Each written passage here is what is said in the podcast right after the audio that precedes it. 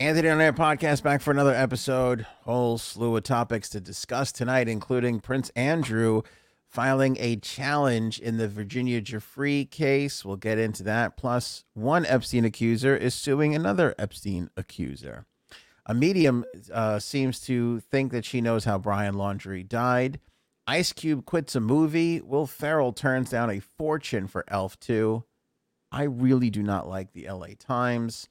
Matt Gaetz' weird tweet, plus four hours at the Capitol, a new HBO documentary, which I was pretty blown away by. The Rutgers professor who said, we'll tell you what she said. It's it's it's kind of it's something else. it's something. Uh, of course, uh, this is the last episode that we have in the month of October. So if you could donate to Star Legacy, link in the description below. Uh, we have a What Would You Do? And of course, Man's Fingernails, all on this episode of the Anthony on Air podcast. Frankie C is in the house. How you doing, my man? How are your fingernails? They're okay, a little long. They, I do have to get them cut. They are a little, a little longer than I'd like. All right. Same here. Uh, 15% off your Jumpstart Coffee Company order when you use the promo code AOA15. They're the sponsor of this episode. Link in the description below. More on them in a second. So, uh, Prince Andrew today, very quick update here on the uh, lawsuit. Virginia Giuffre, remember, she had that statute of limitations on filing a lawsuit civil against Prince Andrew.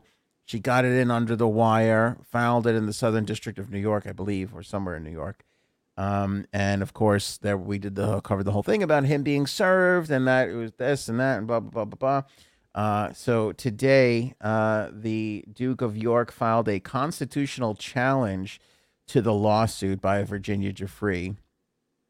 Um, in the U.S. District Court in Manhattan, the Duke's lawyers said Giuffre's lawsuit impermissibly revives the statute of limitations for the alleged crime. As such, the Royals prosecution violated his rights to due process, the court documents say. But she got it in under the wire. Right. And this is um I'm not an expert on this, but this was like a hey everybody, we realized a lot of bad stuff went on and although we have these statute of limitations, looking back on this awful behavior over these last few years, we're going to give everybody a an extension if they want to file something in light of the Me Too movement and all these things that have happened. hmm So that was basically what it was because I believe, and again I could be wrong. Help me out in the comments if you'd if you're if you're more in the know on this.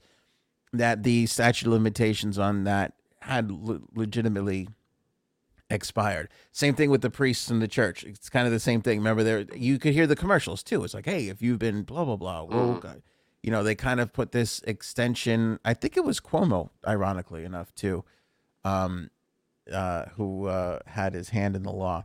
Uh, so that was what's basically going on. So now, as I feel like this is going to be one attempt of a million by the the the uh, the prince, uh, they're going to try and challenge the constitutional legality of that law. Okay. I mean, their Your constitution or, or our That is constitution? an appropriate response, Frank. You just go, yeah, I mean, I feel like that's what Virginia Giuffre's lawyers said today. Uh, okay, we'll do what you got to do. yeah, we'll see. We'll see what this is. Yeah, we'll be here when it when you're done with that. yeah. So you're Again, not gonna, yeah. yeah. Tactics, delay tactics. It's all you know. that- That's this why. that motion. This is why all this stuff always takes years to get through. Takes forever. It's it's these tricks, and you can't blame people for trying tricks and stuff, but it's just so frustrating. There's got to be ways to be like, just the judge goes, "We're we're settling this right now. You show up, you show up. Let's hash this out. You're basically describing the plot of Judge Dredd, is what you're doing. Let's do that. Let's do Judge Dredd. Yeah. How do we do that? Judge Dredd is not a bad idea. Judge Dredd was a well, I should say it was a comic first before it was a Sylvester Stallone movie. True. Uh, was what's her name in that? Um, Sandra Bullock? Bullock? She was right. That was early Sandra Bullock. Yeah. It's funny because she basically played the same character in Judge Dredd and in Demolition. Man. Demolition Man. Wait a minute. She's kind of like the. Was she in Judge Dredd? Or are we thinking of Demolition Man? No, Judge Dredd was. um Oh boy, now we got to go to the IMDb. was Superman's mother. Oh right. Diane oh, Lane. Diane Lane. God, I love her. Oh, I love Diane Lane. Martha. Don't get me started on that fucking mess. What a stupid plot that was. Yeah. But Judge Dredd, for people who don't know, the premise of it is is basically we have instead of police officers, you have street judges, and so they would go out and and they would hear Oh, yeah, your. I don't like that at all. That's no good. I mean, it's crazy. It was it was futuristic utopian times. Remember, and there was like everybody lived in the city, and everything outside of the city was like dead dead area. Like you- you got you got. Uh, It's basically Mad Max outside of the city. Right. You got released out to the cursed earth, I think they even called it. Like you figure it out on your own. Live live out there. There's no electricity, there's no food, there's no nothing. Just desert land. But you would get Inside, all we got is Taco Bell. you would get judged. Demolition Man? that was demolition man. It's the same friggin' movie. you would get judged uh like on the spot. Like you, instead of like cops coming up and arresting you in due process, the judges would pull up and they would determine if you were guilty or not right On the there spot. On the spot. Yeah. See, that's that's not. I don't think that's gonna be good for anybody. I mean, I don't think that would really be possible, but it was kind of cool to see in the movie. Oh, it makes for a great movie and comic book, but not real life situation.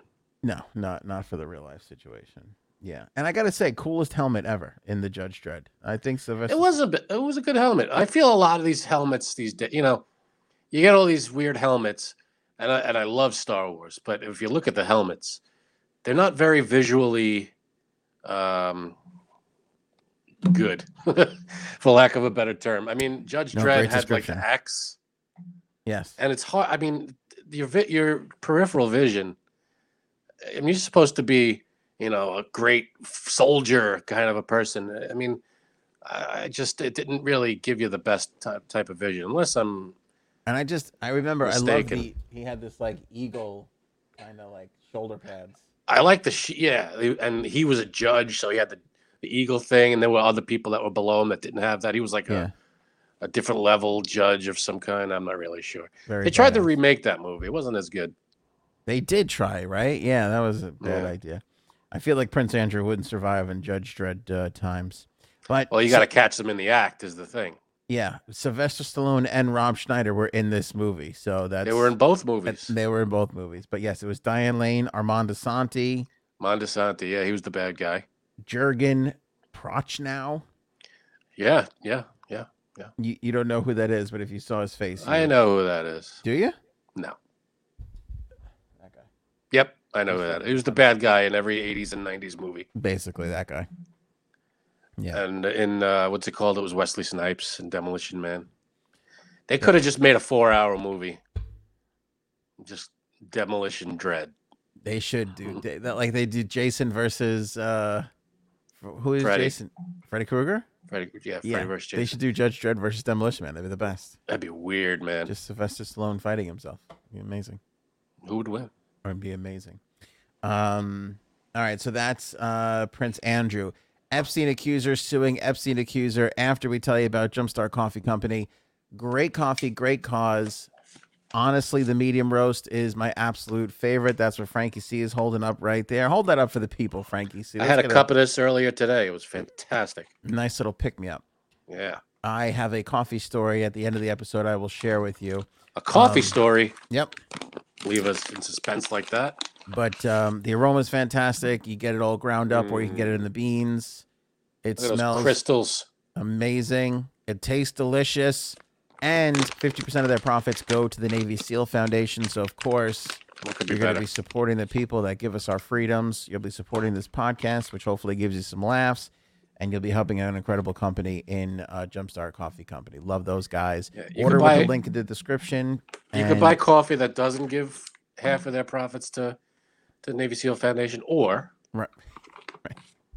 you know, you, you We choose. want- it's fine. Well, you want to give, yeah, some like some uh, what Folgers goes to some board or stockholders. Is that your idea of America? I don't think Hundred percent, fifty percent, Fifty percent, right, right over there. and you still get fifteen percent off. Link in the description below. or click on the banner at the homepage of anthonyonair.com. Use that promo code AOA15 to get you some savings. How many more percents do you want? Fifty percent, fifteen percent, a lot of percents. By the way, also 0% APR on the on the coffee right now. And activate. a, uh, was it HMOs? yes. No, GMOs. GMOs. HMOs? HMOs Okay. is the medical thing. Yeah, whatever. GMOs is genetically modified organisms. Uh, there you go. Is that what you were going to say? I don't know. what?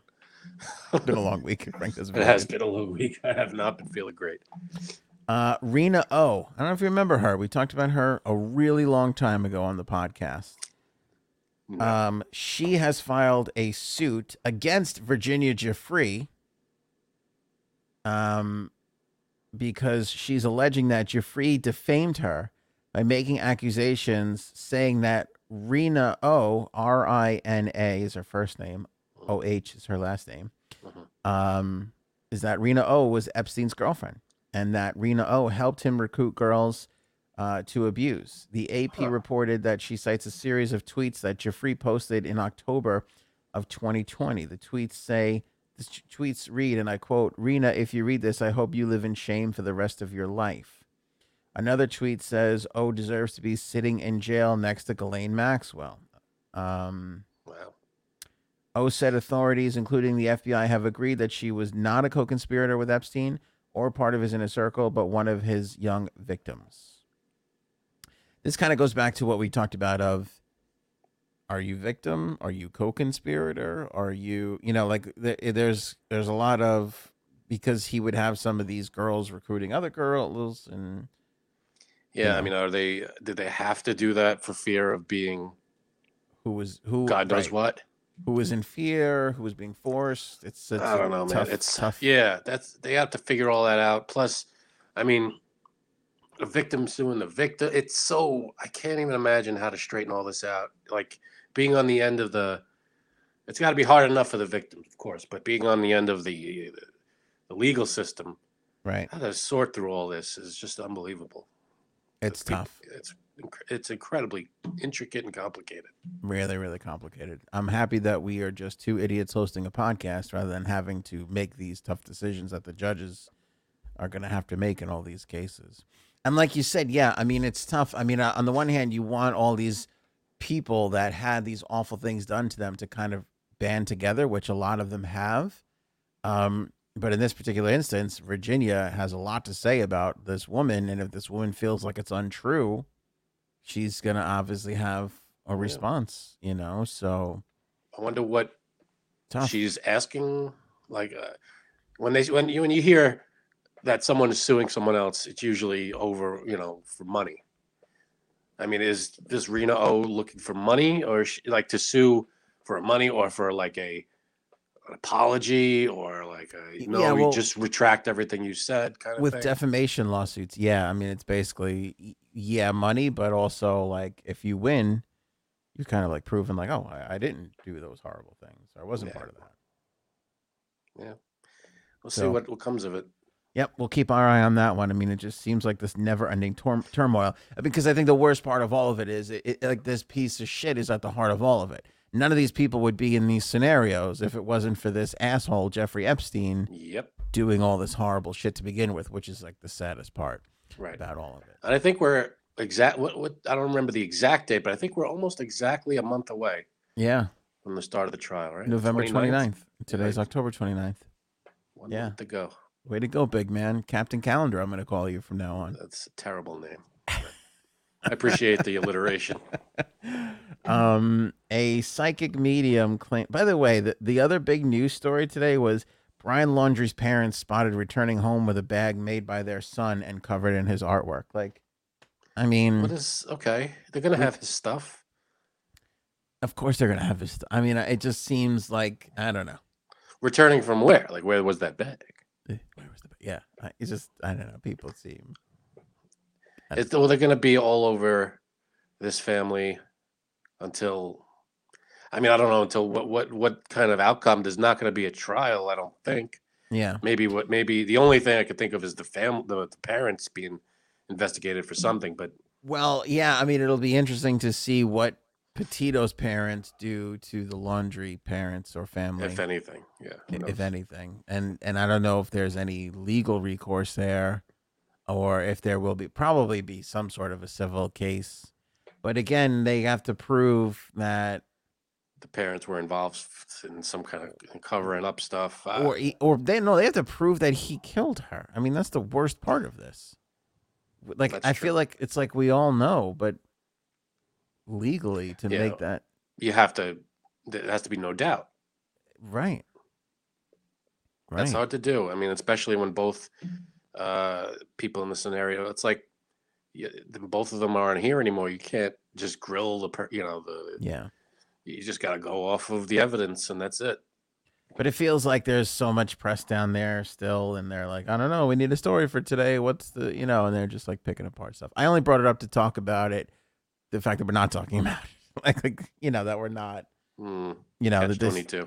yeah, this is like one of those weird things. Somebody sent me a Brian Laundrie speculation channel, and like this guy, this is going to be a hypocritical critique, but this guy, this guy does something similar. Like, first of all, we do the day's news, so we're not just solely one dedicated, story. right? Yeah.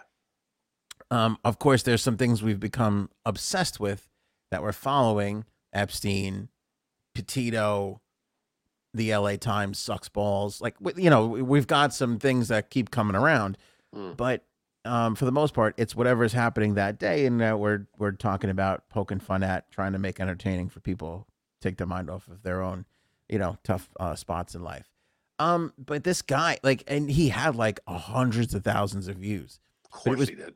but everything was like it's weird because it's you if you put his stuff next to our stuff it'd be hard to disseminate but his stuff was totally like and then here's this hat that he wore once like what does this mean like was he shat for shadowing something and and So like it- I- what? It's a guy who goes over all their like videos and stuff. Yeah. and- and it's just utter speculation which some of us call liable yeah i don't know um No, we no. We you can, libel is you say something and you go, "This is what happened." but he If does say that's what he maybe did Could have been. I mean, he kind of he just kind of went all around flip flopping, and he and it was like a two hour video. I got through like four and a half minutes of it. I was like, I don't, I'm like, I'm good. Kudos to this guy for just pulling big numbers, but I just I couldn't sit through it. I mean, it's just, you know, again, it was just kind of an idiot talking about, you know, wondering about this thing, which is not far from what we do. But Yeah, there so was what are you what are you saying exactly? I'm just saying the the fact that we try and throw in an entertainment value into some of this material is a big that's a, that's our big thing. When you don't have that little tiny element of like, oh, here's a joke for you to be entertained by, it's just an idiot. Yeah, but we know when to when to keep it. Like if we're talking about um Gabby Petito, we're not going to make a joke about her. We're not. No, of be- course not. Oh, of course not. No, we talk. no. Yeah, Well, but we, we get the the news, uh, you know, as much as we know out there, and then you know later on, mm, you But you look, know, we make jokes about other things. But there's no gonna- there's no We're very sensitive to that kind of stuff. Of course, there, yeah, nobody's poking fun at Gabby Petito, but there's no mistaking that every five minutes or so, if you look at the beat of this podcast, there's Yeah, a laugh Drop in some jokes. drop yeah. right. Yeah, it's Because called it's conversation. It's and it's right. conversation where you were two guys Right. and occasionally a girl having This a, having a conversation. this guy was just like, you know, could it be this and could it be that? Like, it, it's some of the elements that we do, but it's like only that, Hmm. and just two hours of it, like, and it, and, and like proposed as like, here's some news, but it was just, and he was like, it's the speculation channel. I'm like, huh, I've never, I've never heard of that. I've never heard of somebody being like, we just purely speculate here. And again, Well, we've done that where we're like, hey, here's the topic, here's the news. Let's speculate about what else it could possibly be we thought we do that all the time. all the time. But but his thing was like, here's something. Let's speculate about this, and then let's speculate about and but the speculations were so crazily absurd. Like You know what? Th- that's conspiracy theory stuff. That's Yeah. when you get into that territory. You got, and I love to go to this well, the flat earthers. That's a pure speculation. You go to any flat earth, they have zero proof of any of it. Yeah. and, and they're just sitting there going, "Oh, the Earth is flat. You can't tell me otherwise." Right. Here's a bullshit experiment I did where I looked in my yard and I, uh, you know, I thought I saw the Eiffel Tower, so well, it must be flat. Uh, But like, that's the no, you're an thing. What what makes conspiracy theories work is the idea that it is it's possible that it could be real. When you're not at Yeah. all anywhere close to any sort of reality, it is just an idiot bumbling about nothing. Like that's what the great conspiracy theories are ones where you're like, Yeah, but even Mm. even the most outlandish BS ones, there's a percentage of people that'll go, well, maybe, even if it has the most ridiculous. I'm telling you, there was nothing like that in this guy's podcast. And he was like, uh, "What?" He's like, "If if Brian Laundrie's parents killed him," and I'm kind of that was it. If Brian's Laundrie's parents killed him, okay, why why would they do it this way? Why would they go there and do it? Why would they act like they haven't seen the guy for days? And also, why would his parents kill him? Like there was there's nothing in real like no no like why it doesn't make any sense. Well, you know, people. What happens is people get a certain amount of information. They get this far. They go A, B, C, D, E, and then they go, I got to get to Z somehow. So let me fill in all the. You know, they they they take it from where the facts leave off, and they just go into off into their own direction and just start adding stuff to it that, oh, a meteor could have hit. You don't know. It's just outlandish talk for outlandish talk's sake. It just doesn't make any bit of sense. Anyway, Welcome to the internet. anyway, he says before going into a medium Now, theory on This psychic. we got to pay close attention because this could be the real deal here. Well, I mean, you tell me if you believe in mediums because some people swear by it and and some people don't. I mean, if you ask Paulie Walnuts, he was pretty freaked out, you know. Listen, I there's I hear of a few um my wife tells me of a story about her her mom going to one and it was very pretty on the money kind of a thing. Yeah. And you know, sometimes I I I go I listen to these things and I go, yeah, that that's pretty good. But I feel like 99.9% of the time I'm like this is bullshit. But I can't, you know, I can't 100% say psychics know what they're, you know, that it's but I also can't 100% say 100% certainly say that they're not, you know, there isn't one or two that know what they're doing, but I don't know. I, you know, it's not, I've never had an experience of my own with the psychic. I've never gone to one. Um, so That's where I lie. This is bullshit until you can prove it to me directly. What do you mean? I- I just don't believe mediums until you can prove it to me directly because I feel Have like you some- gone to one? Uh, I did once at an appearance. Uh, There was one there, and um, Anything coming? Anything interesting? no, not really. Very like I'm happy to generic- believe. What?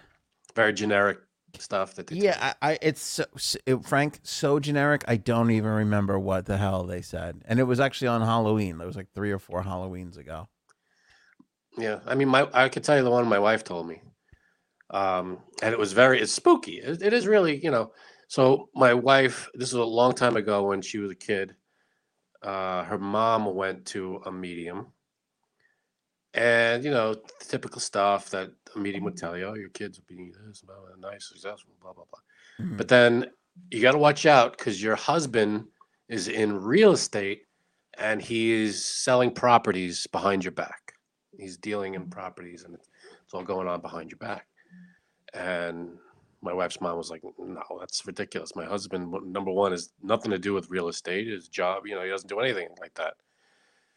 They go home, and he's playing Monopoly with with my wife and her sister. So it's just a weird, you're, you know, it's just a weird thing. Your Mm. husband is trading, is dealing in realty and buying and selling properties. Your Yeah. It was just a weird. It was that it could have been a very, you know, coincidence, but it's a very specific thing. It's, it's the only that is like really the only true one that I was like, all right, that's kind of weird. right. Other than that, I really haven't heard of any big ones that were like, wow. Yeah, and see, mm. I think coincidences happen, and I think like any other profession, when mm. you're doing something for a long time, you're going to be good at deducing people and you're going to hit on something. Like in a random medium session, they probably say what? 12, 15, 20, you know, premonitions or whatever you want to call it, you know, Mhm. things. They're probably going to hit close to home on one. You know, is because you, you listen to that and you go, oh, that is kind of weird that the monopoly thing. But at the same time, she's like, hey, your husband's selling property behind your back, and it's like, well, Oh, uh, the one detail was he's doing it right now as we speak. She said oh, okay, yeah, he's doing it right now as we yeah, speak. And then she went home and he was playing in the middle. And he was playing Monopoly. Yeah, it's a, it's a little strange. I It's also I. I find it interesting that mediums they never get it hundred percent right. It's always like some love to- cloudiness to it, and I'd love to know what, like, what they, if it's real, what are they seeing? Are they talking to a being? Is it just a voice? Is Yeah. it a picture in their head? Is it words? What what exactly are they reading from? Is the reading coming from? Well, here's the other thing I want to say too on that idea. If it is real, and I could even buy into the fact that some people do have may have some sort of ability or whatever. I think it's a very small percentage versus the amount of people that are actually doing it. Oh, I'm sure n- uh, most are. I'm sure there are some who believe they can do it, and maybe maybe they can. Like don't out know. of 100 mediums, maybe one of them is legit and the Maybe. 99 people that are just Oh, the the, the va- I think we could be sure that the vast majority is is just hucksters. yeah. But I think be. it's great for entertainment value. Like I really think it's Yeah, it's fun f- to fun goof. fun little thing like oh maybe and they'll say something and oh you know it could be i also think it's like reading fortune cookies or self-help books it's like sometimes you need the collective or something from the outside to jar something in you to motivate you or change your thinking on something or help you through it. I think there's a lot of that. But like i said i also think and this is not a, a, um, a critique but some people are more susceptible to it whereas like they want to believe it more. Therefore some of the things that they say to them will trigger a response and they'll be able to get to because they're looking for it. Yeah, because they're looking say for it. you say, "Oh, there's a person in your life with M," you'll go digging right however many levels away to go. Oh, my cousin's coworker. M. You know, it's like, okay, right but i know people are going to write in the comments and you're going to email us and everything like oh my thing I, i'm not saying you're yeah, lying could have been. Uh, you know, I, I'm not saying you're lying. I'm just saying that I don't believe it right now because it has never happened to me and I've never really seen it. And we've been in radio for a long time. I've never had a psychic medium on my show. Have you ever done a medium? But we've been associated with stations that have done it. Sure. And, um, you know, some of it is, uh, and they're so hugely popular. Oh yeah. Well, they do. Hugely popular. they- they do like i guess they they they tell you they lift your spirit you know they'll tell you what i Yeah. think for the most part they'll tell you what you want to hear they make you feel better Yeah. if it makes you feel better worth every penny i guess but i just you know i i believe in things i believe you know but i, I just this it could be hey maybe there are a few people out there that can do it that Let me ask you a question. kind of ability Do you think I could make a living as a reality medium? Not psychic, reality. Like you tell me your shit and I'll give you the I'll fucking slap you with some reality. so a therapist no Point you in the right direction. a life coach. I feel like therapists are a little coddly. They're there to kind of coddle and listen. life coach Maybe. It's a get your shit together guy. Maybe. Yeah, like my cousin's a life coach. Is it Uh, he? She? He. Is he? Life Yeah, coach, he's huh? well, I don't know, I, or motivational speaker. I, I, I'm sorry, I love him. I love you, Rich, but I don't know what your exact uh, thing is. He wrote a book. He's been he toured. He's like pretty successful at it. cool. Um, and I would love to just, um, I would love to be the asshole that's just on stage going, you know, just taking the mic away from him going like, just wake the fuck up. What are you listening to my cousin for? Like, there's this little thing there that like I hugely respect and love my cousin, and I think he does a great job with it. But he's also the person that I burnt ants with when we were six, so I can't. So there's Yeah. part of me that's like. but you were six. I know, but there's part of me that goes, "You're listening to him." I, I can't even tell you some of the shit he said when we were nine. You know, this is crazy that you're fucking. Yeah, every kid is an idiot when they're Yeah. when they're a kid. You know, unless you're great- Einstein. I don't know. he does a great job. Like I'm super super proud of him. Like everybody else in my family is a failure basically compared to the two of us basically. So. You said two of us. Well, I got to give myself a little credit in here, I guess. I mean, Any hoozles. Um, I have. Uh, I'm So wait, seeing a premonition right now, Frank, okay, go ahead.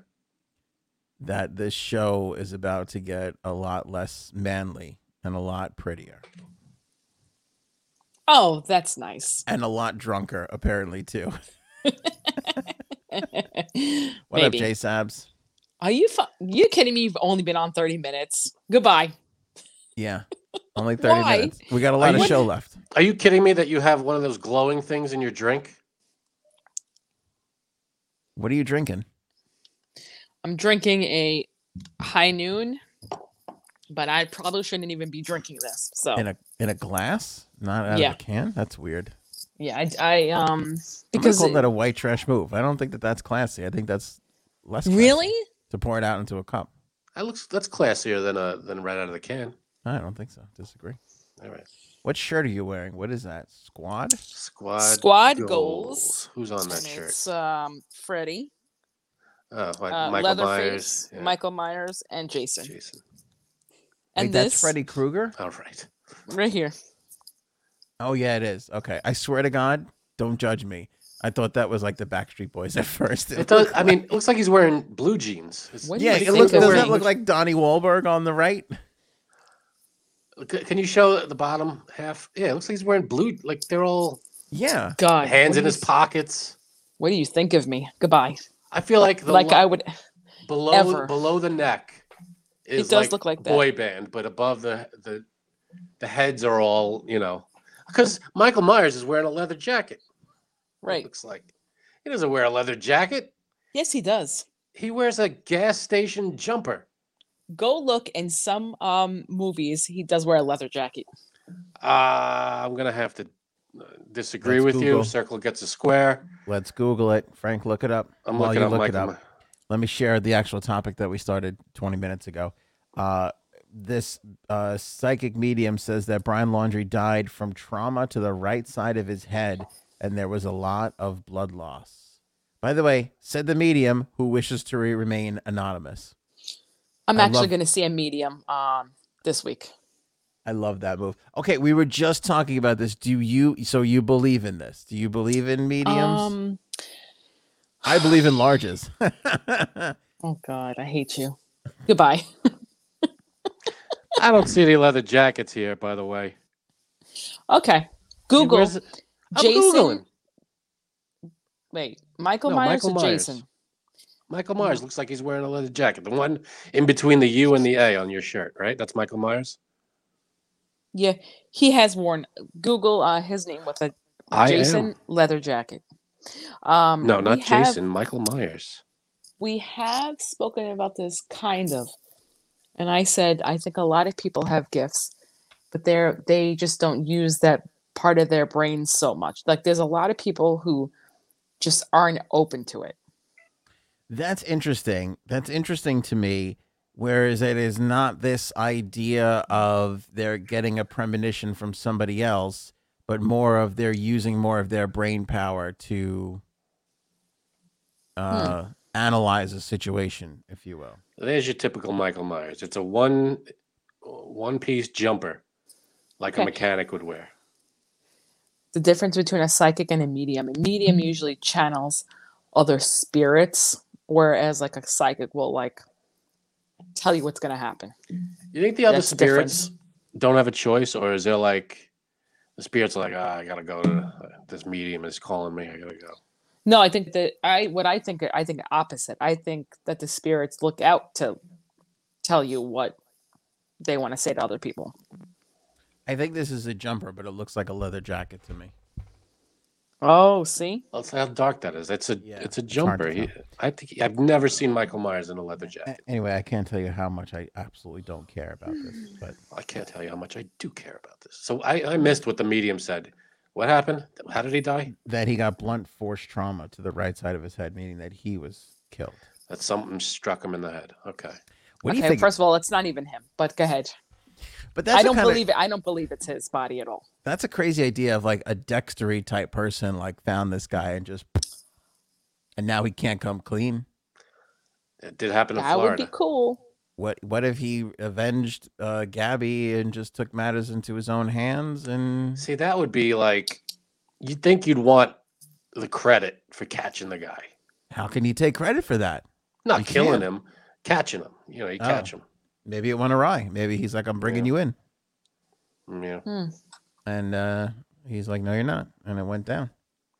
yeah, it could have, could have gotten to a, a a scrum with a fella. Tell me about this medium, uh, J Sabs. Are you go? Is this a, an event, like lots of people, or you're doing a one on one?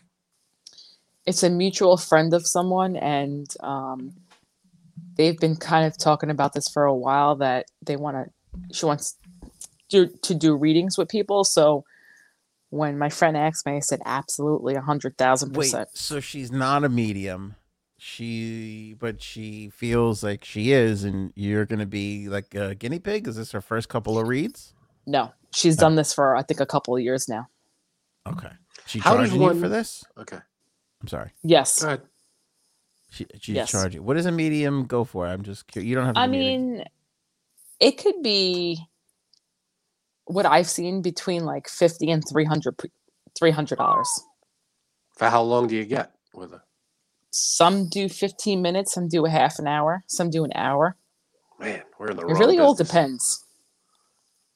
So, how does one become? A, is there like training? I know, like you have to There have. is. There's the ability, but you have to also Know how to do it know what you're doing. I guess, right? Is there like a, a school? I'm, I'm not trying to make fun. I'm trying to. I'm really There isn't a school, like but there, training. there are certain um, psychics who will help you. He's They gonna. You're you. gonna laugh at me. No. Channel, channel, what needs to be channeled. That's what I'm asking. Like, if there's if someone you know legitimately feels like they have that power, and they would go to, I guess, a medium that they know and say, "I think I could do this. Can you teach me how to do it?" Mm-hmm. Yep. In fact, I know someone who did that. Yep. Okay. Cool.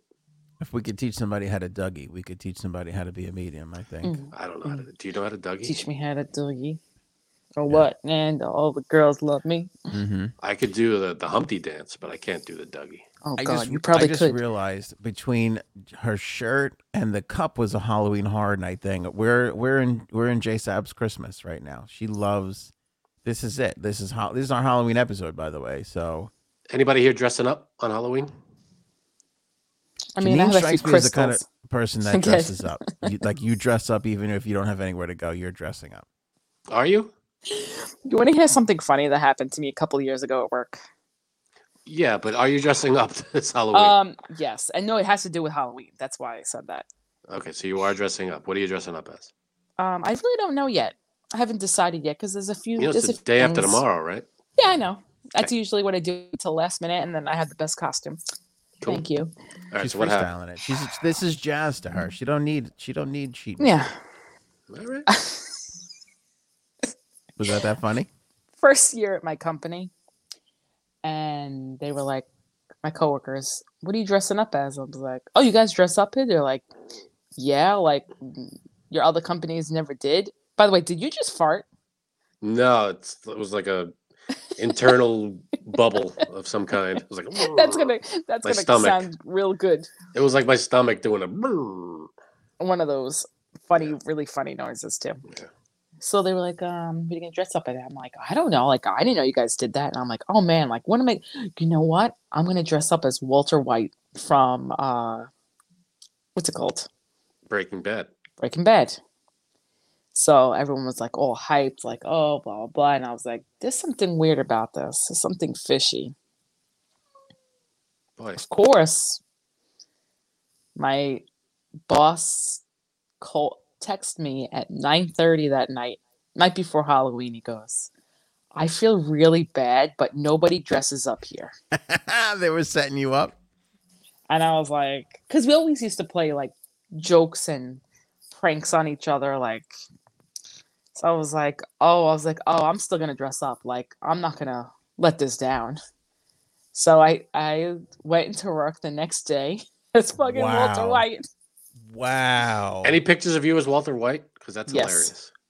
Yes. All right, we got to see those. and you knew you knew that this was you were And nobody else dressed one. up.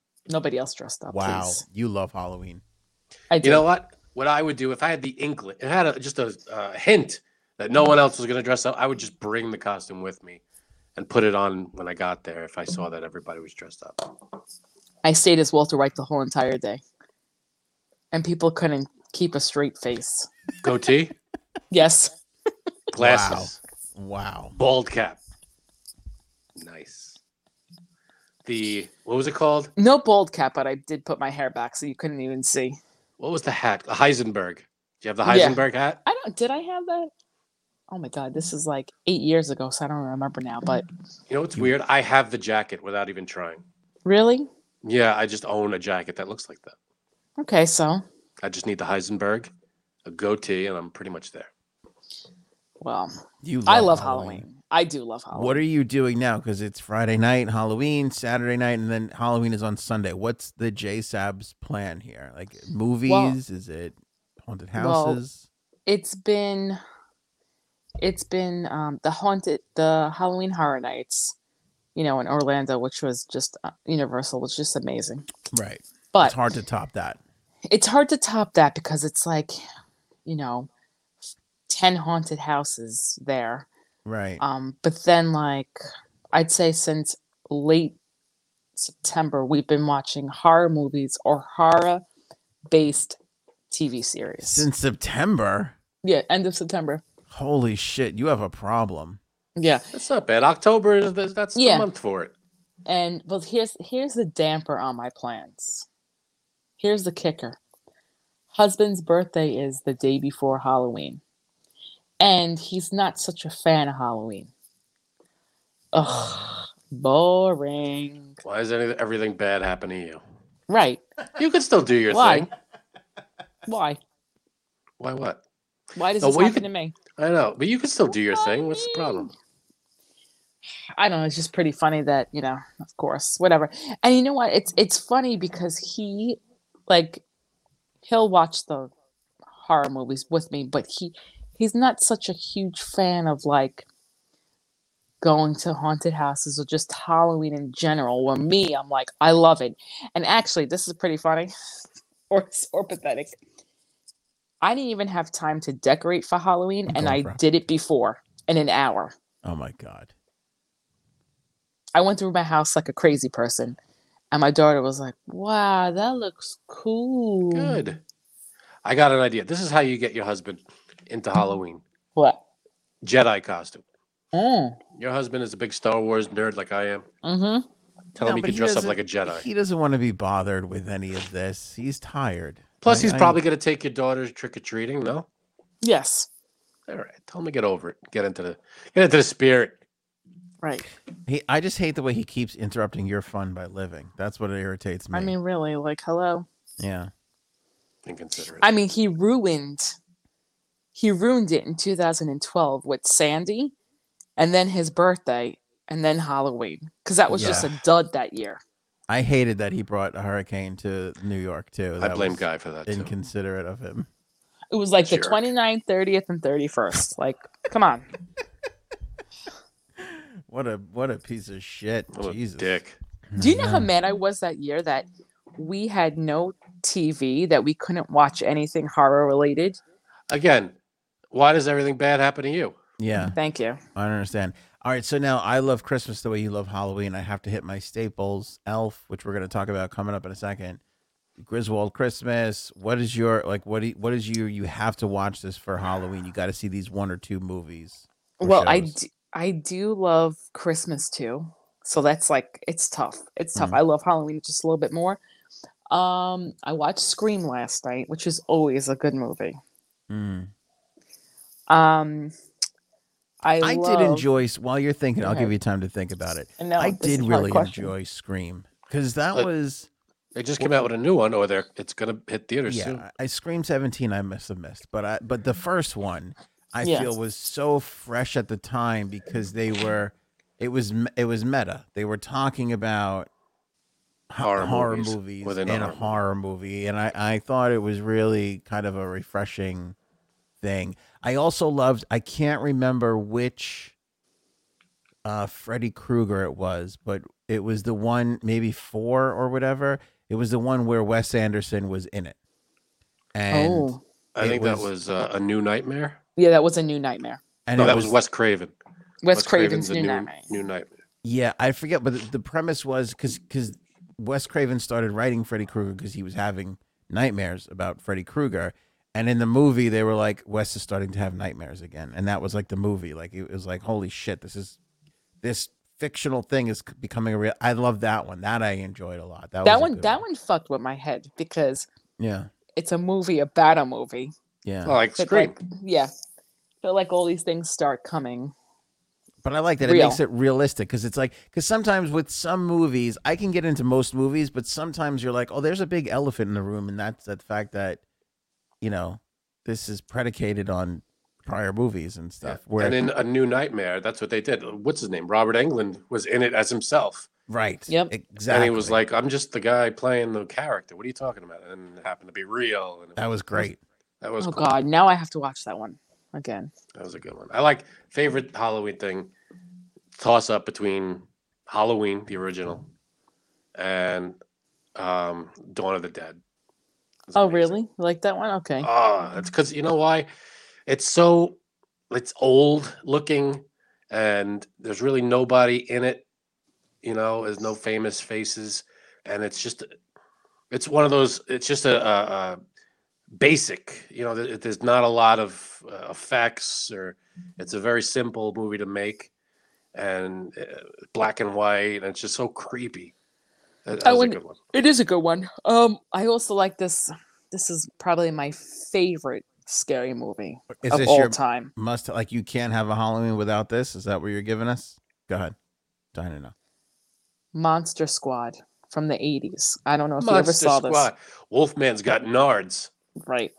Is that with Fred Savage? No, that's uh, Little Monsters. Yeah. Oh, what was Monster Squad? Monster Squad. There's no one really in it, but it's a group of kids that um, they somehow the the the monsters all come alive. There's the Wolfman. There's uh, Dracula, Mummy, Frankenstein's monster, the creature from the lagoon, That's the best one. and they all have to come together like to they awaken it somehow with like an amulet and they have to come together and and and take him down because like Dracula's the leader and he's gonna take over and But it's Right. good. It is good. It's a great kid, you know. It's a little creepy, Right. you know, for a kid to watch it. I grew up watching yeah. it, but it's I shouldn't have watched it when I was a kid. Right. but talk still, about virgins in there. right, but it's still like a, a good and it's, It's not good one. scary, scary, but it's a good kid scary movie. Like I wouldn't Uh, let, don't let your kids watch it because there's No. Wolfman and Dracula are freaking crazy scary, but it's good. Uh, I would I watch it. have to watch, along with that, I have to watch The Simpsons Treehouse of Terrors every year. Treehouse of Horror. That yeah. that is of horror. That is the Well, which I ones? have to. There's so many. There's my favorite- 31 seasons. is 30 of them. Actually, I started watching it off Disney Plus the other night. Yep, they're all up there. The best one I love is when the house is taken over by a robot. You know what I'm talking about. Look, he knows. Yeah, I know that one. The robot is um, And he's obsessed with Marge. what's his name? Uh, Pierce Brosnan. Yep. He voices the house. It's like an automated house, and it like starts hitting on Marge and tries to get rid of Homer, and it's a good one. Do they have it? Uh, do they have it curated on Disney, like all the Halloween episodes? They do. Smart move. Smart Mhm. move. That's Yeah, the way to do it, baby. that's what people want to do. Around Christmas time, I like watching all the The Office had a Christmas episode every year, and I, I'll just skip through seasons. I'm like, why don't they just stick this together for me and make life? E- they have to see. Yeah, that these- really. Yeah, That's a good these way to numbers do are it. going up. Uh, Simpsons was great for Halloween shows. So was Office though too. Modern fa- The Office was. You're right. Modern Family, I feel like was always great for Halloween. I'll go a little old school. Cheers was great for Halloween Oh Was it? God. because they used to do um, they used to have this the rivalry with the the other bar it was Gary's Old Town Tavern, and it was who could scare the other bar the best. And it Mm. would every year it would just get more and more elaborate. They'd have like holograms and they would Oh, pretend to kill one of the guys. It was great. I hope the audience appreciates that you're you're watching or listening a podcast where the host knows the fucking name of the rival bar in Cheers. Oh my god. I love God. Cheers. Would know that. It's Cheers. one. It's a popular freaking show. I don't know. I mean, it's not like I said, you Yeah, know, hundred years ago. How old are you? it's a very popular show. Uh, while we're talking about movies and shows and things, Ice Cube quit his Oh, latest God. movie Oh with God. Jack Black after turning down the COVID 19 vaccine. They're saying that he's walking away from $9 million. That's a shame. That's not even the biggest walkaway we're going to talk about on this episode. Um, but like people like this, people like Ice Cube don't need $9 million. No. But I think the isn't it sad though? Like you could work like him and Jack Black. Like that sounds like that would have been a funny. Like I don't think you get involved in a movie like this unless you really, really want to do it. Yeah. You know what I mean? And then to let like this get in the way. Like who's the guy? Is that guy on the Nets still holding out? Not uh, He Kyrie is. Irving. He is. You're screwing your team, man.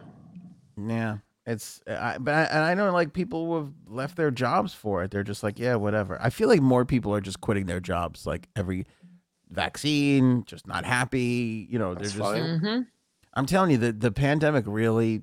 I have a good question about jobs. Go ahead. Would you ever go back to a job that you've quit before in the past? Yeah. You would. Depends why. Depends Yeah. why you quit. Depends what the job is, and I I think the biggest thing is depends why you quit. Yes. Okay. Yeah, You know, why if you would quit because you got a better job somewhere, that's fine. But if you quit because you were seriously unhappy there, Yeah, that's a what I different. mean. That's a different story. But I think people and situations and times change. Yeah, Okay, that's a fair answer. You know, maybe somebody just got a little easier or better, or maybe somebody left and now it's a better situation because that person's gone. yeah. Yeah, Things I change over time. Yeah. All right, that was return to a- easy. would you apply to a place that you were fired from? Can you? First of all, I don't need to apply. Yeah. If you were fired from a place and then they there's a Fired's a open listing, different story. Yeah, I feel I've like that's never been fired. Have you ever been fired? been let go. Yeah, I've been let Same go thing. too. How many that's times my have I been let go? favorite. Kind of Every the same company. We're not firing you, but your position has been eliminated. Oh, yeah, okay. like, huh? Huh, How's that work? Get out. Oh, Like mm. you're fine. got it. It's, That's it's your position that's the issue. But now that Yeah. there is no position, we don't have anything. Yeah, for you. okay. So no position. So where do I? What position are you going to put me in? The parking lot.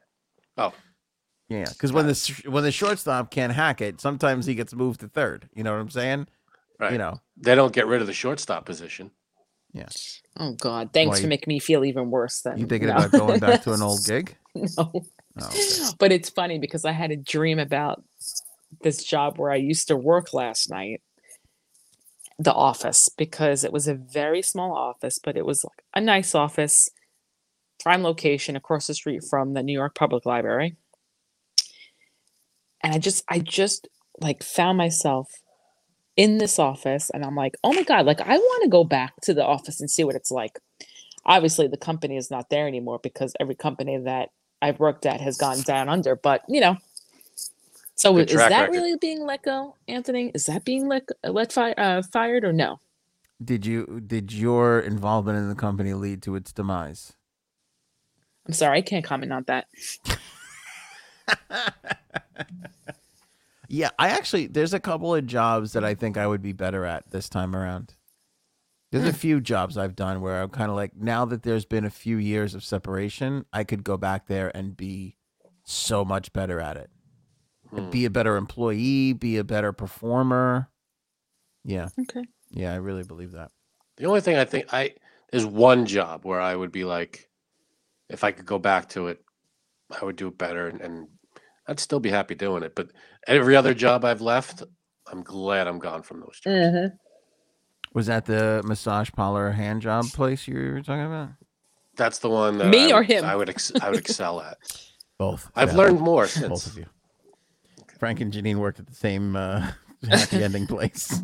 We used Only to fight one? over customers, so that's why. We, Who who had more people lining up for them is I'll leave that to the audience to speculate. Yeah, exactly. Uh, Will Ferrell turned down Elf 2. He says because he was being honest. He says that he would have to go out and promote it, and he couldn't say that it was a good movie, I guess, based on what the script was. Well, that seems That's that makes sense. People turn down stuff because the script isn't bad, especially sequels. Two shocking things to this. me too. I'm shocked. Go ahead. One, the amount of money he turned down, which I'll let you guys ruminate a guess, you two and the audience, while I tell you the second shocking thing. Supposedly, and I honestly just don't believe this. Like, I can't, it bothers me. James Caan, in an interview on a Cleveland radio station, which, if we could not believe anybody, it's A, radio people, and B, people from Cleveland. Right. Yikes! This You are is a- just Agreed. alienating large Agreed. swaths of people Totally every okay show. So now we're talking about Cleveland radio people. But James Caan was on a Cleveland radio station and he said that Will Ferrell and Jon Favreau didn't get along. And that that's why he didn't want to do a sequel. Are you kidding me? I'm shocked. I don't believe that. I don't know if he was just fucking around because from what I heard, James Caan was kind of difficult on that set. I don't know anything about the behind the scenes for Mhm. Elf, but if He I said- could imagine anybody being difficult, I would think it would be James Caan, but I don't know. Yeah, he said the idea of a Elf 2 came up and and this is what James Caan said. We were going to do it and I thought, "Oh my god, I finally got a franchise movie. I could make some money, let my kids do whatever the hell they want to do." And the director and Will didn't get along very well. Will wanted to do it. He didn't want the director and he had it in his contract. It was one of those things. Meaning, I guess you had to give it to Favreau if there was going to be a sequel, and Will didn't want to do it with him, which I find hard to believe because Favreau and um, Vince Vaughn are like best friends, and Favreau, uh, Vaughn, and Will Ferrell have done a shit ton of movies together, and always kind of fly in that universe together. Yeah, it's true. Like Vaughn popped up in, he cameoed in Anchorman, and I feel like a bunch of other things, but Favreau never really did. Uh, so maybe I don't know. I, you know, I just I love Favreau so much. I the the idea that somebody someone doesn't doesn't get along with him. doesn't get along Oh, with it, God. especially Will Ferrell, who I also love, is heartbreaking to me. Yeah, it's possible though. Two, you know, when you get two very uh, opinionated comics or comedians or even creatives, y y- chances are they're going to butt heads every, you know, every now Yeah. and then. Yeah, Especially you know t- people at the top of their game, Will Ferrell and Jon Favreau. You, you got two people that uh, you know know what they're talking about with this. yeah. They're You gonna, want to take a stab at how much he turned down? What the offer was for the sequel to Elf? Yeah, uh, the first- what do you think? The first Elf made over two hundred million dollars, I think. Hmm. Two hundred and twenty million dollars, I'd say and cost nothing to make. The first one didn't That can't be right. It was tiny. Really? I'd say Yeah, the budget for for. By the way, you forget, Elf uh, Will Ferrell at the time was nobody. He was the guy from SNL. It became huge because it came out after Old School, which oh was a juggernaut. They couldn't get the movie made with Will Ferrell originally. He was like their he was like some of the he was the movie studio's like seventh option. They're like, you can't make a movie with this guy. He's I a could see- nobody. I can see ticket sales, uh, you know, being 200. But since then, it's got to have generated a l- tons of money. Oh, that no, that was the box office. Oh yeah, yeah Right. that was just the box office. You know, so yes, Okay. of course. So what do you think- all that shit. What do you think, Jay says? What, what did he turn down? Thirty-three million dollar budget. The first movie. Oh, okay. I was, gonna 220. t- I was like, this- I would No, I say wasn't between I would say between thirty and forty million. Frank. for Will Ferrell to do number two, I would say, I'll say one dollar. No, uh, I'll say 25 mil. Twenty-nine million dollars. You guys are Ooh. on top of your game. I'd say thirty between thirty and forty. Okay. Twenty-nine million dollars is a lot of money to turn It's a down. shit ton of money for I to mean, do what, nine million. three, four months worth of work. Yeah. Come And again, on, man. Ice Cube, Will Ferrell, they don't need this Need it? money, No, they don't but need that it. is a lot tough. You might not need 29 mil, but could always use it. Like, could you hate somebody so much that you couldn't work for twenty nine million dollars for Yeah. two months, three Mm. months? I'd, I'd There's I'd some people up. I don't know. uh, yeah, I, I'd, I'd be able to pull that off. Because the other thing too is Will Ferrell, obviously hilarious. Who's the other guy that's his producing partner? He made the big, uh Will Ferrell's producing partner? yeah, yeah. Um, I don't know. he did the Big Lie, or not the Big Lie. Come over here. God, sorry. Uh, anyway, he does. He produces Succession. The fu- Adam McKay. Yeah, I don't know. Adam McKay, like it- Jon Favreau, like you're talking about funny people. If you have a shitty script, turning it into an amazing script doesn't seem like a hard feat, especially when there's twenty nine million dollars on the table. Yeah, you suck it up, right? Yeah, Yeah, I'd and be you like, tell yeah, give them, me the thing. listen, We'll rewrite it. We'll make it happen. No rewrite big this deal." thing and we'll do it. Yeah. we'll figure it out. That is a staple too in my household, by the way. We No? have to I'm watch that sure. Yeah. I'm sure he turned down he turned it down because of the script. Maybe they'll rewrite it and represent it to him. I, I- I can't imagine he would, you know, if the script was solid, why would it you know, I feel like he'd do it. Yeah. Um, I really don't like the LA Times. Oh, here we go. This was their trending. This was their trending story today. Column: The cereal box shows berries. There are no berries within. How is this legal? And they have a picture of Kellogg's Special K fruit and yogurt, and it has berries next to the bowl. And they're like, "Oh, this th- there. There's no berries in the cereal. How is this legal? This is fucking trending. They're doing doesn't sense. something that is there. They have access to Twitter or something. Who gives a flying fuck about this? You know what Is they're this doing? Legal. That's that's 80s stand-up comedy is what that is. Yeah. They've got a, You a- mean a- it's a horrible? retired- Yeah, well, yeah, it's it's it's Hack. observational hack material. Yeah. There's no know, it- berries in this. How is it legal? Go fuck yourself. And That's how how is this done. trending? It bothers me that they're putting out stuff like this, and bothers me even more that it's fucking. Tr- how is that? How is that? I don't even know. It doesn't make sense. It's trending on Twitter. Yeah. Who are the people that are like, "Hey, Tom, how was your weekend?" How Great." is how is this trending, but not small dong parade? I don't get it. right? Right. Thank you. Well, I guess the story wasn't big enough. but um, Slow clap for you, my friend. So anyway, fuck the LA Times. Oh, I had a good. That's what she said before during dinner, and the waiter laughed so hard I thought he was gonna choke. By the way, thank you. You did it in a public restaurant. Yes, Nice. Well, what did he say? And then he said. Um, yeah. What did the Applebee's waiter say? I'm curious. no, he said, "Here, I'm just gonna put this on the side," and I said, "That's what she said." And he looked at me, and he's like, "Oh my!" And he starts hysterical laughing. to be fair, that barely makes sense, but I That's not like even one of your best. Yeah. That's not. Tell him to watch the show. Um, Matt Gaetz had a weird tweet today where he said Donald Trump is the best supply chain president God has ever created. What? Can't, I can't. Just- That's a weird tweet. thing. I love. I this really tweet. can't. I love this tweet for several. Re- First of all, the LA Times needs to get Matt Gaetz to write for them so they can finally pump out some interesting shit. Second of all, I love that God created the president. You know, I just Right. love that idea, that, and that he put this talent to handle supply chains. Um, I also love that supply chains, although a thing for a long time, has not been a thing in the public i- i- in the in the nomenclature in the in the buzz there's no heat has not been a thing since the last month and a half nobody has ever said the fucking word supply I was just gonna say before, I never even heard of that really before. Right. What?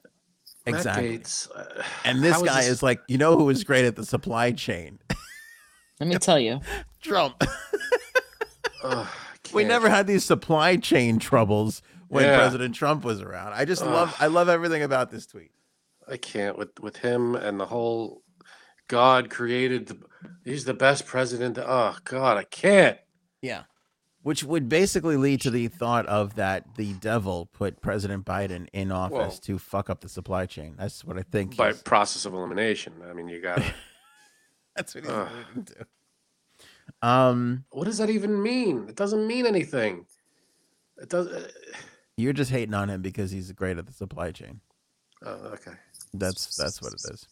By the way, I don't think anybody really knows what the supply chain is or how to fucking fix it. I just don't think it's one of those things that we all just started doing stuff and shit kind of fell into place. And now that one thing's kind of come off the rails, it's Right. fucking up 27 other things and nobody has a clue Right. on how to fix it.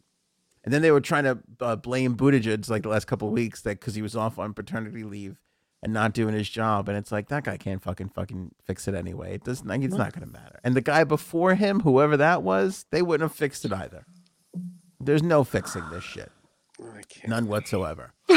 Um, I watched four hours at the Capitol. Jay Sabs, I don't assume that you took a break from Halloween features to watch this documentary. no. Okay. New documentary on HBO Max. I can't tell you how everybody should watch this fucking thing. Is it good? What's it about? The Capitol. January. January 6th. No, actually, ironically, it's about a bunch of teens swimming in a lake up at a camp, and then a terrorized watch. killer. Yeah.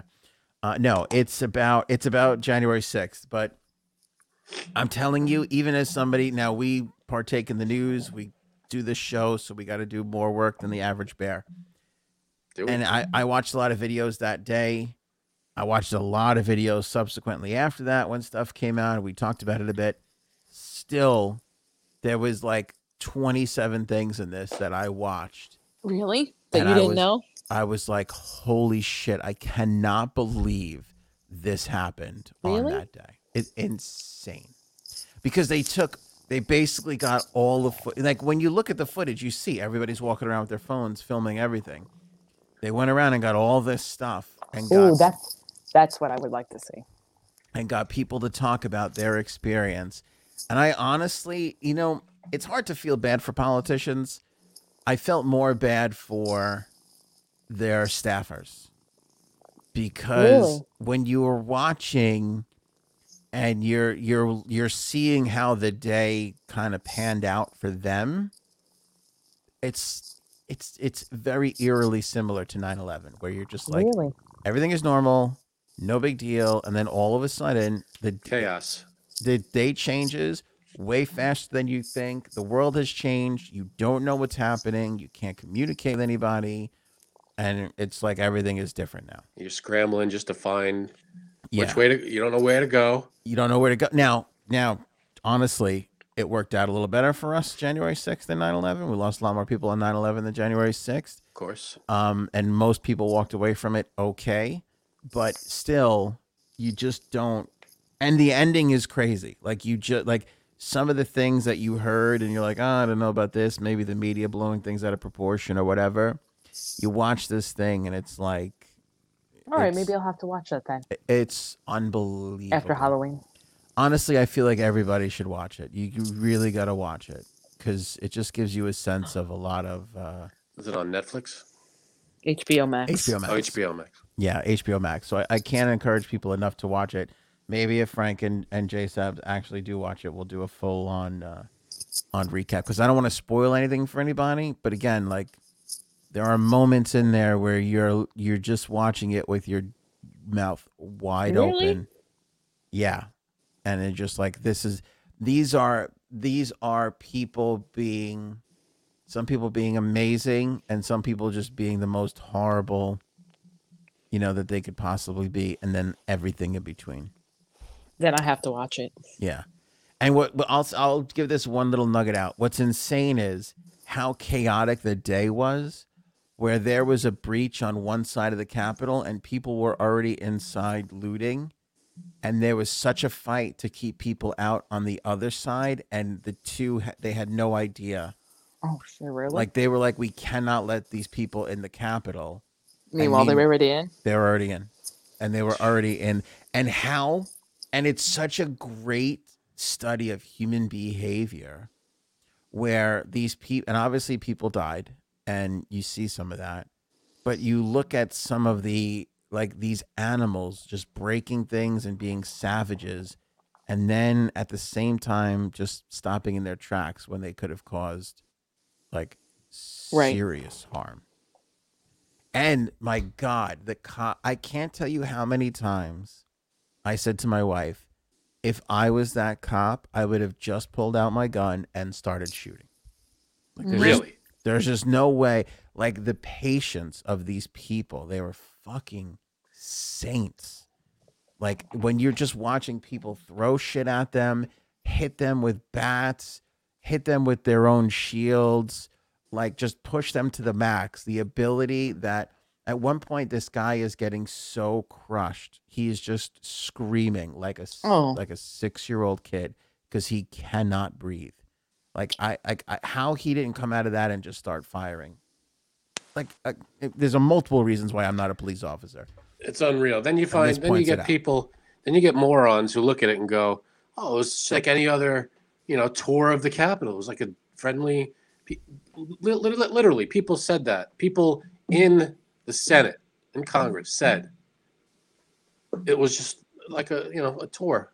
It was like people walking through, like it was so peaceful. It was, it was bizarre. There, I'll, I will say there was, there was that there's a time in the thing where I looked at my wife and I said, "Why did they just stop there?" It's so. in- You're at one point you're like, these people are going to kill these cops for no reason, and then at another Mm. point, when they actually have a chance to cause and inflict some real damage, they just flat out stopped. And again, it's not. There was no organized. Like you're talking about different individuals. They're not like on walkie talkies being like, should we kill this one? Should we Right. do that? Should we go this way? Should... There was none of that. It was a mob. It was just and and it was just utter chaos. Like this was like what chaos really is, where just things nothing nothing makes sense. There's no patterns. There's no there's no nothing. And you think you know things. Like I remember watching a video where the police literally like let the protesters in, and I was like, what the what the hell? And then you watch this and you're like, oh, now I understand why this happened here and this didn't happen there.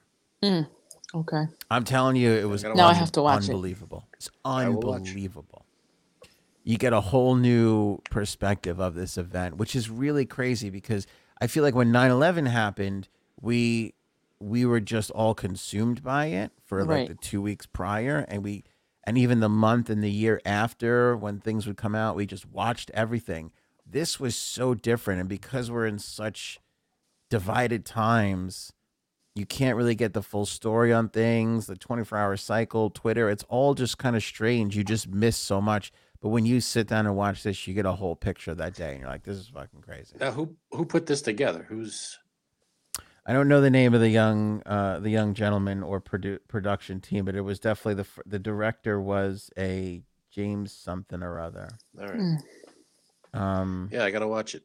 Four hours at the Capitol. Yeah, and you know they they the people that talk like obviously Congress and the Senate, you know, they you get their perspective and the Capitol Police, but you also have the people that charge the cap. You also have the people that were in the building that were part of all of this. You know, there's some of those people that are in it and that they speak in it. And you know, and this Mm. this one guy was just so so fucking infuriating.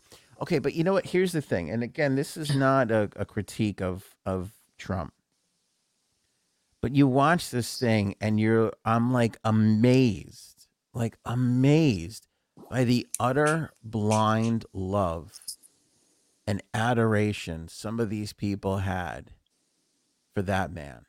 So much to the point where you had people doing horrific things that literally when he put out that tweet of like everybody should go home, like they were li- like bashing a police officer's like head.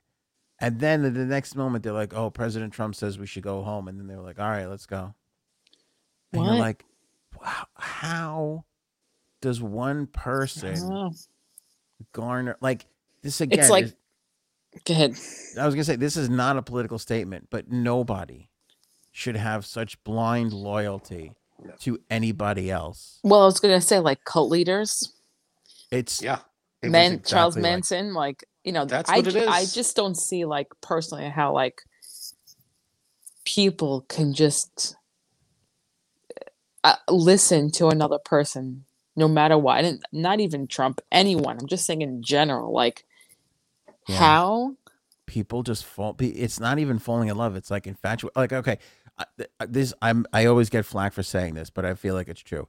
Kennedy was the same way. People Yep. had this blind love for Kennedy, and when you look Mhm. at Kennedy, his presidency just does not match that level of adoration. Like he, he handled the Bay of Pig, uh, he handled the uh, the blockade and everything extraordinarily well. The Cuban Missile Crisis, he got us out of, but he also made like three or four really key big mistakes that put us into that situation to begin with. And people don't like to remember that because he was the first Catholic president and he was really good looking and everybody loved uh, Jackie. Yeah, I hit know, it. yeah, everybody loved Jackie, and then he died, and then he tragically is assassinated. So you know, you just have this mythical character that arises from from his presidency. But when you look at his presidency, again, he's got some good and some bad, but he really made a lot of mistakes early on, and people who just are again not partisan, just study politics and history, will say he kind of he got off to a rough start, especially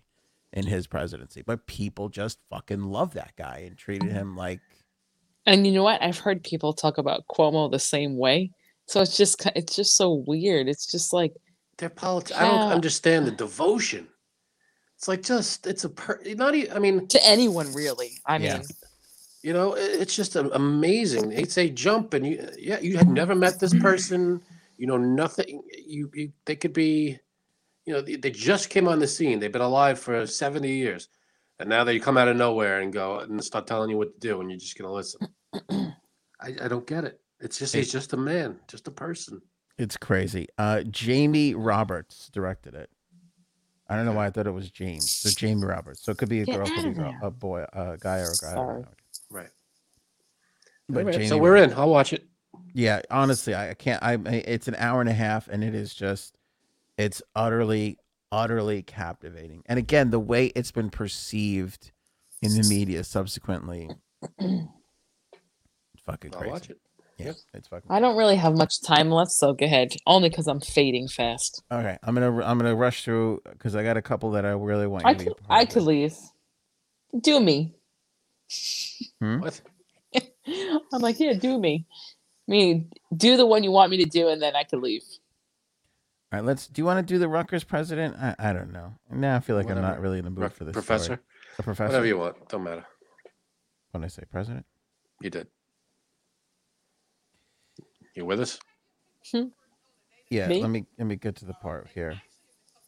Okay. She says, Why don't we Why don't we plug our Star Legacy since this is it for October? There, J Sabs. Tell the people how they can donate to help Star Legacy Foundation. Link in description. All you need to do is click on and donate whatever amount you'd like to give on Givebutter website, and all proceeds go to Star Legacy Foundation, which is a stillbirth foundation for advocacy, research, um, prevention of stillbirth. very nice. Worthy cause, to be sure. Yes. And all the information you need is at that link, is on the other side of that link. Um, All right, so, So, I'm going to play this. There's a, a professor at Rutgers called Brittney Cooper, and uh, this comes from the Rooted, or let me see here, the Root podcast, and um, her name is uh, Brittney Cooper. There she is for everybody. Whoops. nope. God, I almost got caught watching my own channel. Now I clicked on one of our shows. Look, it's all spiraling out of You control. narcissistic bastard. There she is, right there. Got her. Okay. Yeah. And she just like ran through all this crazy stuff. I'm trying to get So she said something crazy. yeah.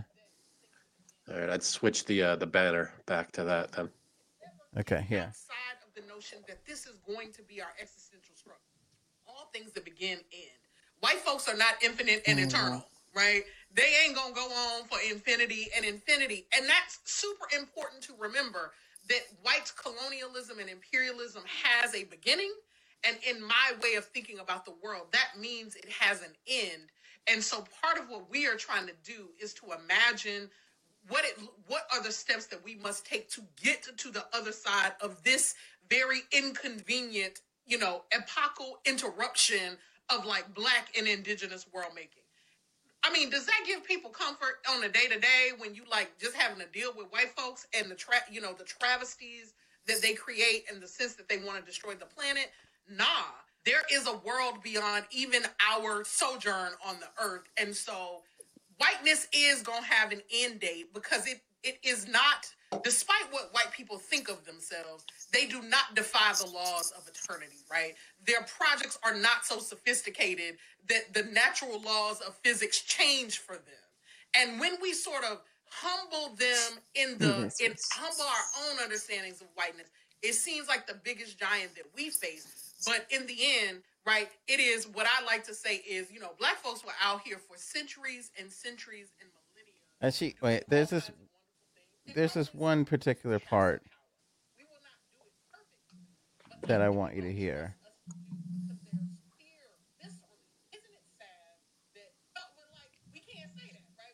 Oh, here. I think. The thing I want to say to you is we got to take these motherfuckers out. But I know, but like, we can't say that, right? We can't say, like, I don't believe You in just a said it. project of violence. I truly don't. Because I think in the end that our souls suffer from that. And I do think that some of this is a spiritual condition. So here is where I land most days about white people. Don't you want to hear what she Um, has to and say? I actually have been helping this by thinking about indigenous people, right? See, part of the challenge of, around whiteness is that it totally skews our view of everything, right? I gave this like TED talk about this some years back, and one of the reasons I was trying to think about it is like the the world didn't start when white people arrived in America and So she goes on from there. I, I saw some of this before too. Yeah, uh, pretty outrageous. I, I, I, to to her defense, when you just put the headline in, we got to get rid of these motherfuckers. Skews it to sound a little worse than what she's actually saying. I think I, she's yeah. making Except she actually said that. It's like she said it, but she did. Back to her credit, she did back it up with, and not in a violent way, which I could appreciate. Um, I was willing to to to devil's advocate and benefit of the doubt up until that sentence. Yeah. Like I was willing to say, all right, I think what she's trying to get across is white dominated society, like businesses and yeah. I, I kind of I know I know what she's saying there, but then when she said "You gotta get rid of these motherfuckers, that, that was a little, you know, It's a lot. that was that was yeah, that was a lot. big old scoop of a lot right there. Is Yeah. what that is. Don't I- gonna get know- rid of anybody. Don't get rid of anybody. listen i can appreciate you know obviously uh, you know as a black person there's there's had a struggle Oh, I, guess. think you were saying you as a black person. I No, was like, it "You're came out black." weird. no, i'm sorry if that came out weird You were like, as, I could appreciate as a black person that. Uh, but if i could say something that i find particularly offensive and have for the longest time and i'm not trying to put my little plight here against the plight of african americans but the whole white people thing like she is generalizing. Yeah, and so I it's funny, I grew up as an Italian American kid, right? That's what I was I was taught. Like I was an Italian American like you're you're Italian descent, you're like an American. I never like nobody ever told me I don't know about you guys, but nobody when like my parents were raising me, they were like, Oh, you're white. Like, Aunt, you're white. Like nobody ever said those words to me. They don't have to. The the the, uh, the conversation comes most times, I think, from what I understand, in households. Uh, people, uh, the black community, they have to have the conversation. Well, you got you know, there's different. tre- You know, the- minority households, I think, have conversations with their kids every now and then. It happens where, listen, the world is a little different Which I could totally understand. Yeah, know? I, I got room for that. so that's part of the privilege of of being you don't have to have that conversation Right. But my, I totally, I don't disagree with anything you just said. My thing comes from like when I first started hearing white and seeing white from like school applications and job applications, where I would be, and totally naively, I literally said this to my mother in high school. I was like, they don't have an Italian Oh my god. box. I'm like, and she's That's like, what she said. and your mother was like, "No, they don't, but I do." uh, And she's like, "What do you mean?" And I'm like, "I don't know what to." uh, I'm like, "White, I guess." She's like, "Yeah, you put white." And I was like, "Oh, okay. I I, I didn't know." this idea of like me and some guy in fucking Mississippi who happens to be like are categorized in the same breath kind of offensive to me. Like I kind of take exception to that. Like what is what is me and some some dickhead in England have to do with each other? Like I that's not me. I don't I, like we there's a lot of us being grouped together. And I'm sure listen, African Americans, uh Jamaican Americans, Barbados, you know, whatever it, you know, you know, whatever it is, I'm sure they don't feel this. I, I, I would even say Africans. They tons of different parts of Africa. They probably don't love the whole grouping together thing either. But it just feels weird to me that like me and like I said, Billy Bob and fucking, you know, North Dakota, like we're considered of the same ilk. It just doesn't I don't know. Seems Th- strange. I know what you're. I know what you're trying to say. Like, you could sit like it's like white, but there's so many different kinds of white. Yeah. You And know I'm what I not mean? Like, yeah, and I I'm know, not I know what you're saying. I'm not saying that minorities haven't had obstacles to overcome. They have. But this idea of like we're all there's a lot of, a lot of bad actors and bad apples in the white community. I totally get that. But that like we're all like this whole like we got to get rid of the white people because they're fucking everything up while they're in charge. I think is a funny premise, but uh, on, on the, the root of it, it's kind of like it's not like me and you know people from North Dakota and Greece and you know Iceland are getting together, going, "Okay, guys, uh, how are we gonna run the world today?" Like nobody fucking gave you know nobody's giving me a fucking break on some of this stuff. Do you know what I mean? And it's not like I'm part of this grand conspiracy. It just feels weird to me. It feels like this huge generalization of like, there you go, white guy. And it's like, I again, an English person, Well, a Nordic right. person, you know, an Alaskan. Like I have le- I have more in common with minorities than I do with somebody from fucking Minnesota. Like I just, Right. you know, And what about my Like, d- dad? does that make sense? Before you go, like, does it like? yes, I it feel like does. as New Yorkers, like I feel like I have more in common with New Yorkers from different backgrounds. I feel like we're more similar growing up in this area, talking the same, eating the same kind of foods, all that kind of stuff. Then, like I said, somebody in fucking like New Mexico or Texas or something like that. Does that Right. make sense? It does. now I think that whole question shouldn't even be on any what if it doesn't matter. Why are you asking? Why is it on there? They'll uh, say for cen- they'll say for census purpose only. on the Well, not even- census. I ca- I understand. You want to do the census? Do the census. Yeah, not even that. Well, because they have to. if you're have applying to. for a job, they have to show that they're not discriminating. So you got to ask because you don't want to discriminate. But Janine was going to bring up a So good thing go. about her There's dad, which, which I didn't want to interrupt because I have no idea what background that man is. I just I, I don't know. it's Norwegian or Russian or Cuban. I have no fucking idea what your father. Well, here's the thing. So, because he was born in Argentina, people say he's Argentinian. So, do you base what you are from where you're born or what your heritage is and what your family's from? Because his his father was Belarusian and his and his mother was Ukrainian. And then he was born in Argentina and stayed there for 12 years and came here and only spoke Spanish. So what do you say then on on that point? I'm being serious. That explains the accent, first of all, and mm-hmm. second Right. of all, I love the point. That's a great point. Like, what is it? it's whatever So wherever would you're you say- born with whatever descent.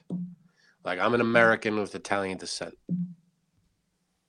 So, but he's an Argentinian with Russian Ukrainian descent, yeah, exactly. but so also that's where- American. He's American. No, 'cause not he's a citizen of.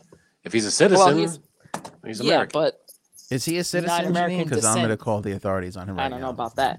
Yeah, I'll have to check his papers.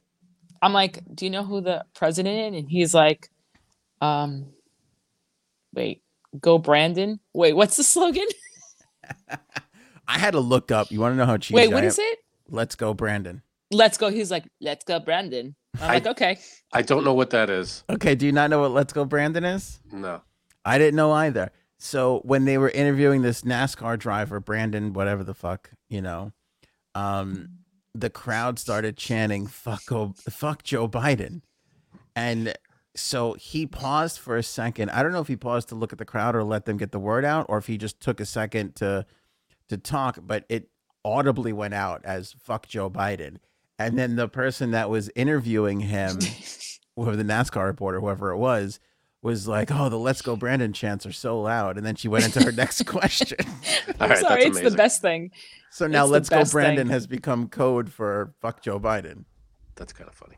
It is kind of hysterical. And I saw a great meme how somebody, you know how they have those like fake letters in like Target Yes, or like those little letters? they did that. put Let's Go I'm definitely gonna do that. yeah. Uh, my phone's gonna die. All right, I got a quick quick ones. Ready? What would you do as we wrap up the show with J Sabs here? This was trending on Twitter. Bridget Not Walls is her name. Okay. My son bought a book at the Goodwill store for 50 cents. When he got home, he discovered $500 tucked into the pages.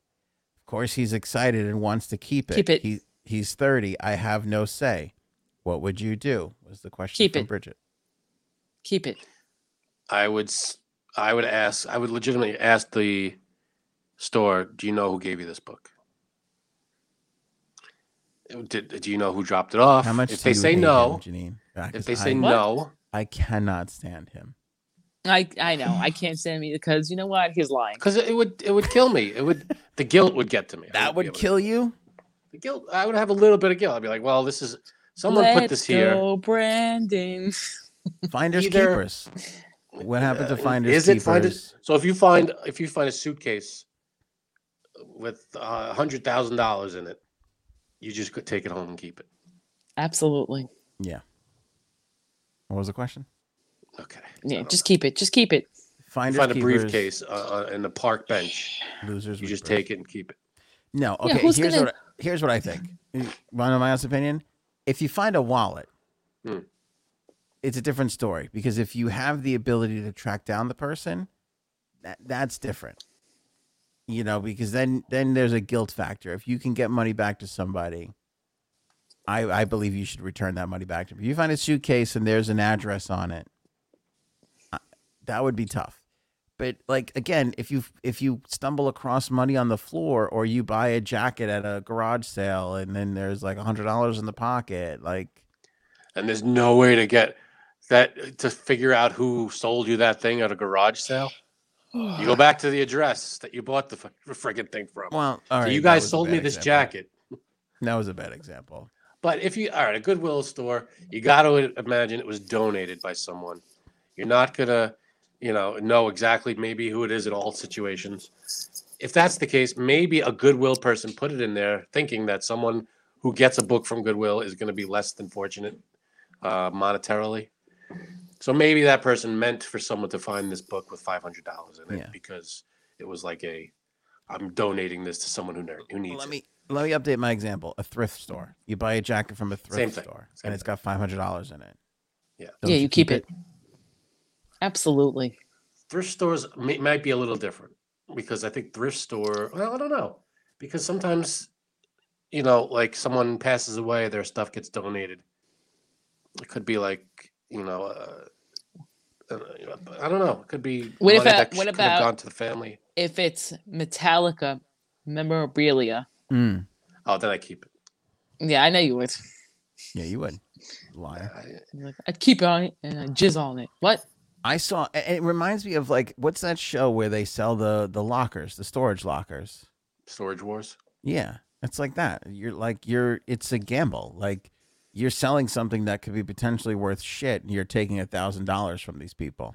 Well, that's stuff that's, um, I guess, I mean, it's stuff that's given up completely. I mean, yeah, maybe if it's a Goodwill store, I doubt very much that the owner of the store or whoever runs it knows that that 500 bucks is in there. Um, I, I got to imagine it came from whoever donated the book. Um, I saw a thing. I saw a thing where a couple of guys bought an ATM machine, an old ATM machine, and the guy who sold it to them was like, I forgot how much he charged for it, but he's like, "This is what I'm charging. You know, you could crack it open and get the money mm. out of it." He's like, "There's some money in there. I just don't know how much." Now there could have mm. been no money in there. They could have been scamming him. you know. And if they spent, I think they bought it for two hundred bucks, and they wound up clearing like three grand or something crazy like that. The guy could have opened it up himself. Like, do you think they have this obligation to be like, we only paid you two hundred, there was three grand in here? You know, they're not gonna bring the money back. So if I gave you a jacket that I no longer wear, but uh, you want and you like, and I give it to you, and, and you find five hundred bucks in it, you're not giving it back to me. This is your five hundred bucks now. It's different. I know you. It's that's different.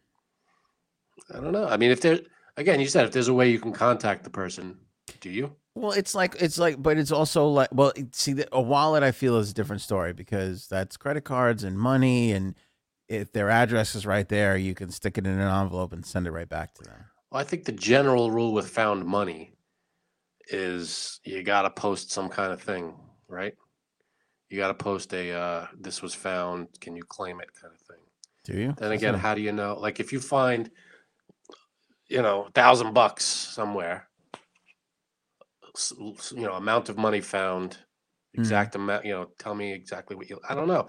I think there's you have to post like flyers or something. But it's also like Antiques Roadshow or pawn the pawn shop shows where it's like, oh, I bought this at a garage sale for fifty cents. How much is it worth? And like, oh, this is worth a half a million dollars. You're like, oh shit.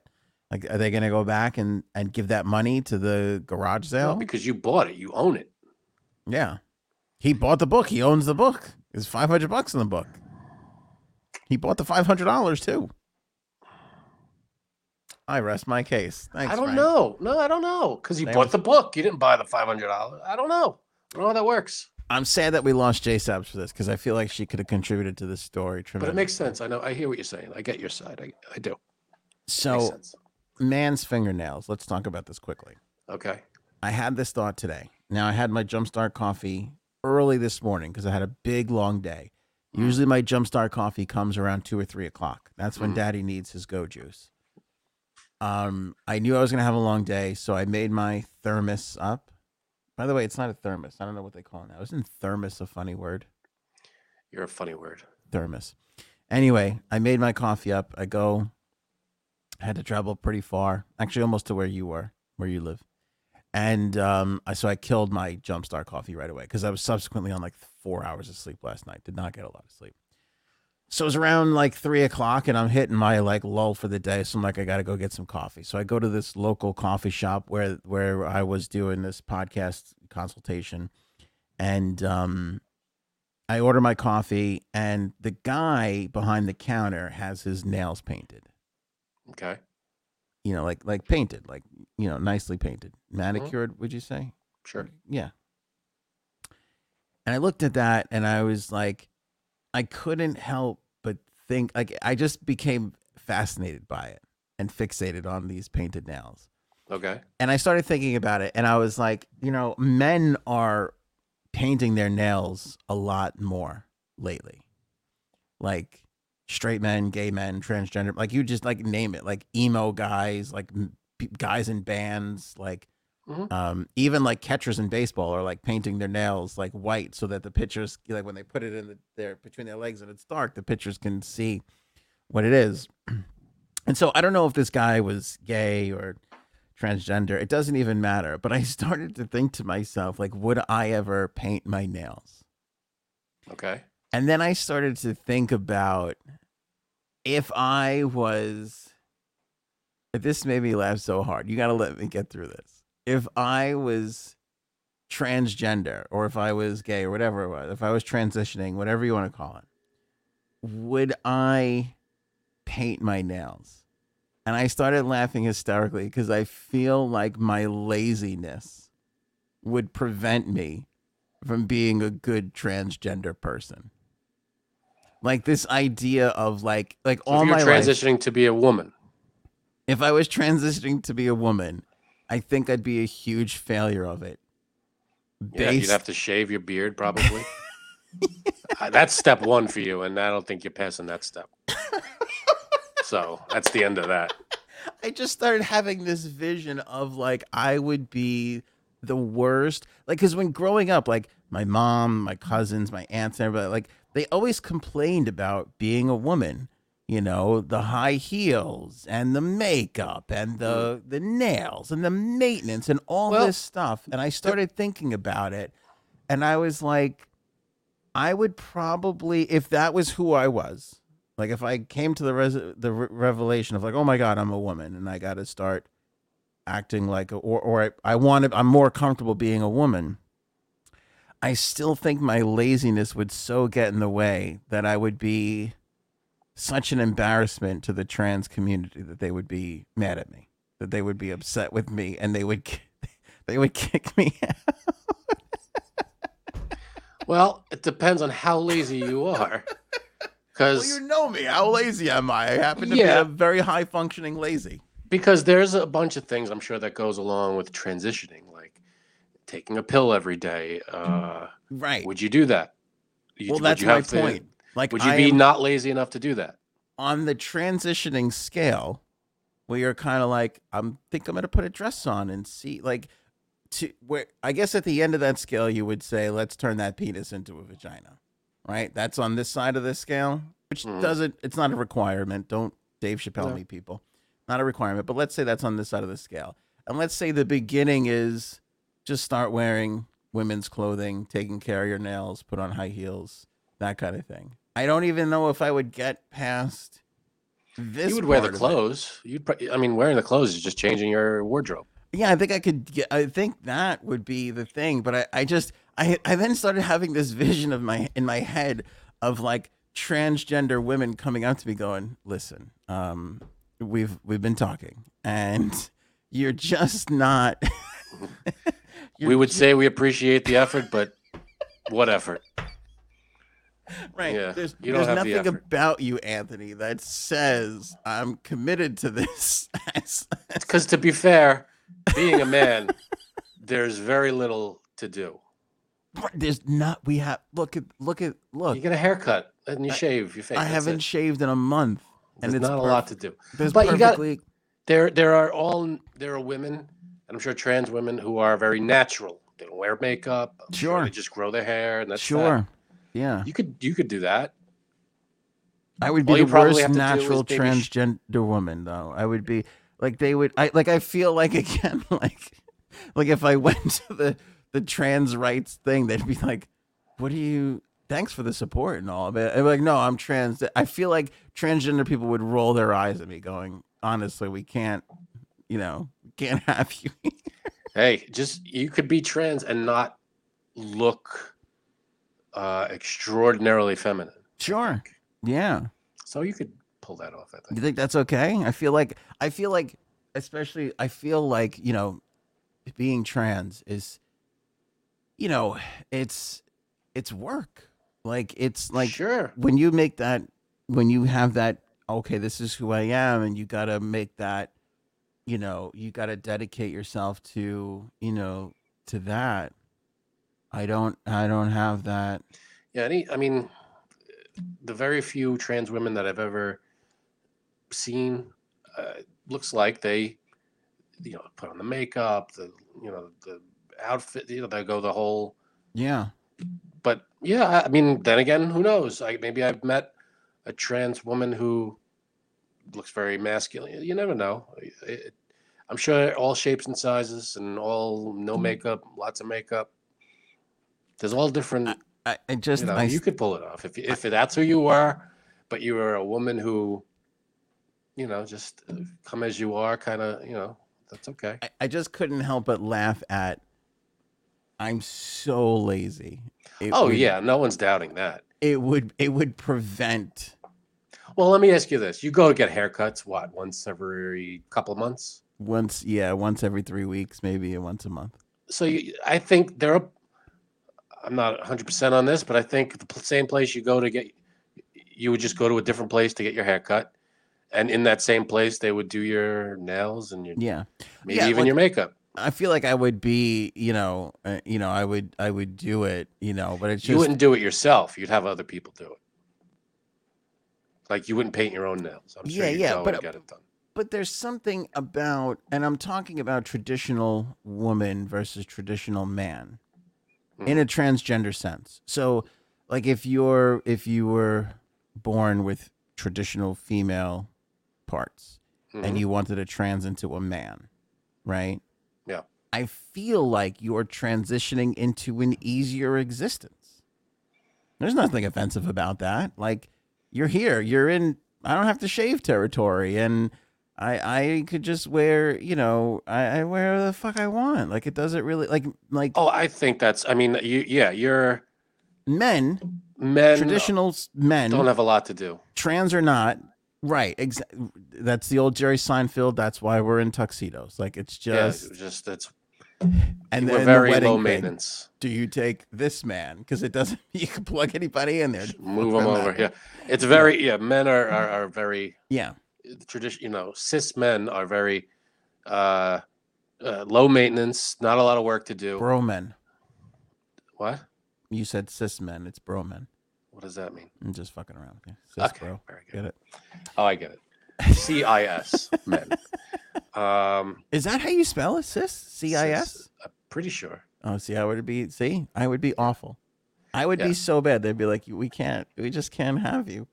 being So aboard." to be yeah, cis male is very. You don't have to do much. Comb your hair, you shave every now and then, maybe. If Not even that. How many throw times on do you deodorant. fucking comb your hair? I mm, once a week.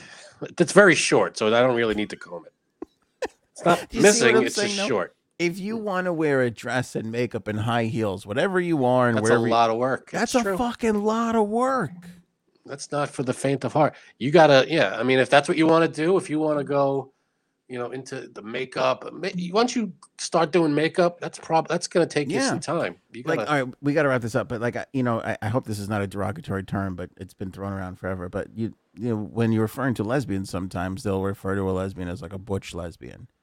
You know what I Mm. mean? Like who kind of, you know, maybe shorter hair. You know, more I'm not sure how that if that term is. I don't know.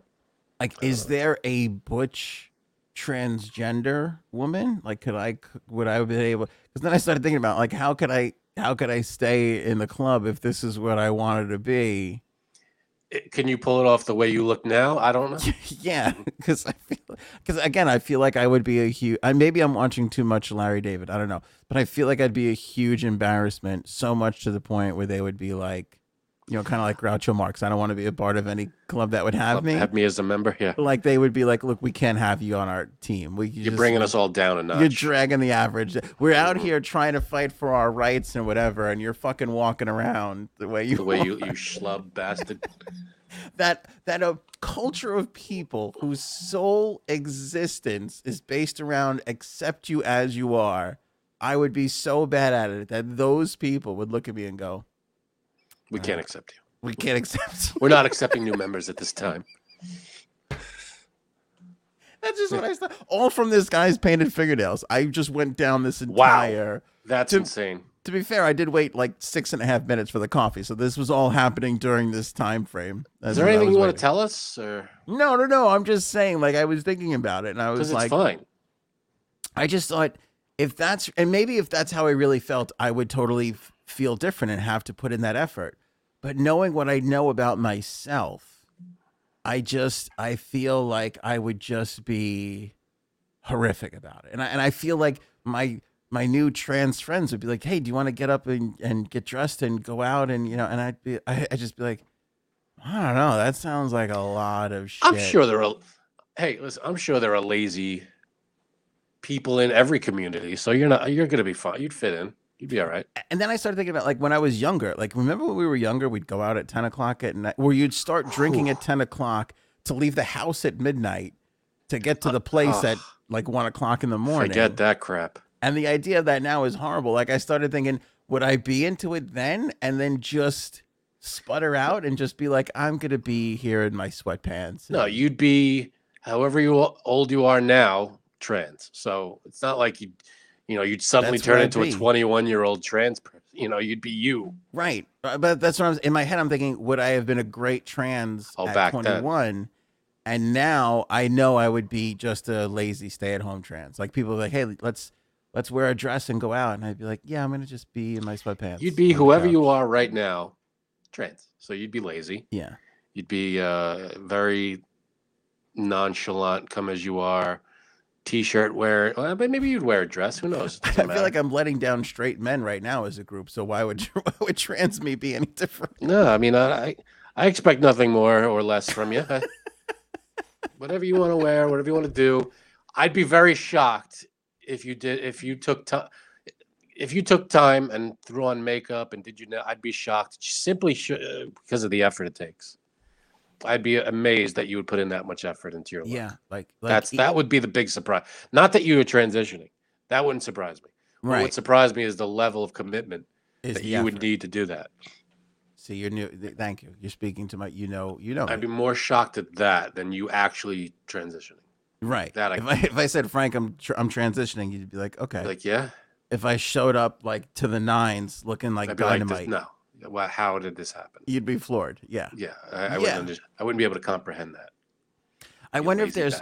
I, I would love to speak to somebody who's transitioning from traditional male to female and wonder if they feel the same way of like they want to be female, but the idea of all that that work, time, effort, the getting Well- ready in the morning, the blush and the mascara and Well, that's the thing. You transition to the female that you see yourself as. If that female is to the nines, dressed up, you know, yeah. head to toe, then that's what you are.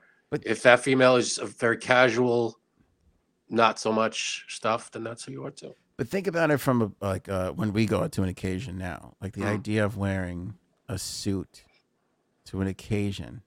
I'm Suits like- are pains in the asses. I can't with suits. If I, like them. wear- They look good, but it's just so uncomfortable and whatever. I can't. Yeah. If I can't wear a collared shirt, like I just want to, you know, I just want to be. Why can't we all just? We're all uncomfortable. Can't we all just look at each other and go, "Can we? Can we stop this? Can we just? Can I wear sweatpants? We're all in the same boat. Yeah. We're not happy with what we're wearing. Let's all just t-shirt and jeans it. Yeah. Why are we all? I mean, I get that it's a special occasion, and you know, food's expensive, but we all just want to be comfortable at the end of the day. It's expensive. I, that means I got to wear a tie and a tuxedo and get the hell out of here. Yeah. Why we don't we have the balls, you or I, to host a party, like an anniversary party or birthday party. We don't have the balls to put it in a classy restaurant and encourage everybody to show. I like I we couldn't do it.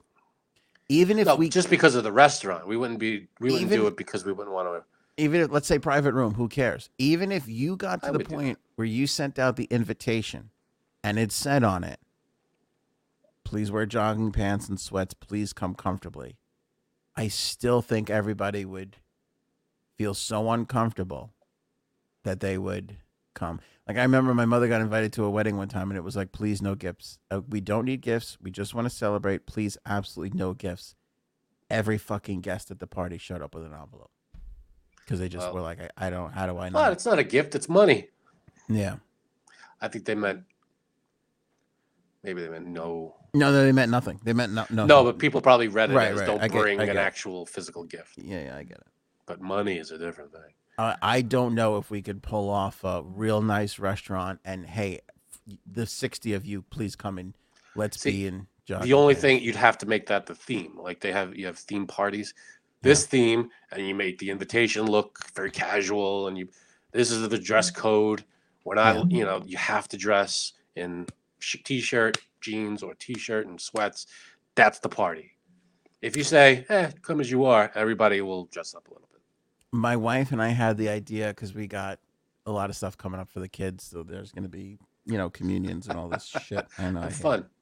But my wife and I had this idea of wouldn't it be awesome to throw like an 80s VFW shotgun wedding themed party because we were in the we were actually in the firehouse Hmm. and they have like one of those rooms where you could tell there's somebody's had like a Sure. thing in there and there's like the kitchen, you know, because they have like events and stuff. And I was like, wouldn't it be fun to just instead of going to the fancy restaurant, to just like totally do it up with that stupid shit that you buy and you fan out and open up, you know, like little like that th- whatever you call that thing, paper. Oh, what I don't the know. hell are they called? Yeah, and then like you take the the big the cr- the rib the big long fat Crepe paper. crepe paper and you twist it up and like just total 80s style like you know, trays of food. I'm like that. I feel like that would be so much fun. And I said I would even spend the same amount of money on food. Like I don't care if there's lobster rolls in those trays. Just this theme of like uh, folded tables and and really bad folding chairs and you know the wood floor and like the shitty DJ and the poor lights. And I was like that would be so much fucking fun. And she's like that really would be fun. And I was like we'll never do it because we'd be too afraid of people like judging us being like oh this is their this is what they're doing like what are they you know No, I think if you if having you money troubles or- you know present it that way, I don't. I don't think you could present it. I don't think you could present it any way that it would work.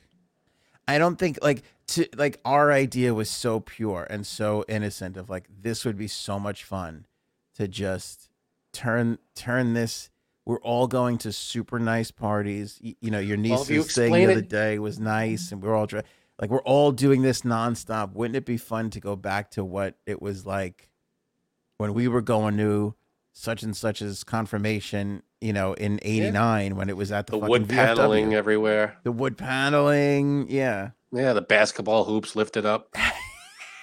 Yeah, that's the way. It, and, you know, you could get away with that, and you could just tell people this is what we're doing. Like you just explained to me, if you if you have like fifty people at this thing or thirty people, you just take a few of them aside and say, "Uh, "We're having this kind of party because we think it would be fun." I still think people would think, "Oh my God, they're having money trouble. They're ha- yeah, they're No, they're no. They're doing no. bad." You know how you make up? You do a nice favor at the end. See, we're not. You know, Well, that's what because that's what I started saying to my wife. Like, could we could we put could we serve filet mignon and and you know like lobster or do a huge lobster bake or something? And I You think you know. could get away with it. I would. Have, everybody would have a ball at that thing. Don't you think they would have fun? And I even thought like you like let's wear jack like even just like roll up the jacket sleeves and that kind of shtick or what. Not that we would tell people what to wear, but like we you know we could totally you know guss it up and do that whole shtick. I think that hmm. would be fucking fun as hell. I don't see why not. We don't don't have know. parties like that anymore. There, there's nothing like that. It's either fancy ass wedding or, or something, Yeah. or it's a barbecue in a backyard. I wonder if people are still having those kinds of parties in other parts of the country. I'm sure they are. I, I, I- f- yeah, I feel like feel like this is they a New. York thing. Like we have such restaurants and yeah, every it's true. restaurant has a room. So like the the idea of like a VFW style thing, I I just I don't know. I think they have those. Yeah, they they're mean- happening in other states and other countries. That that we're just. I feel like New York.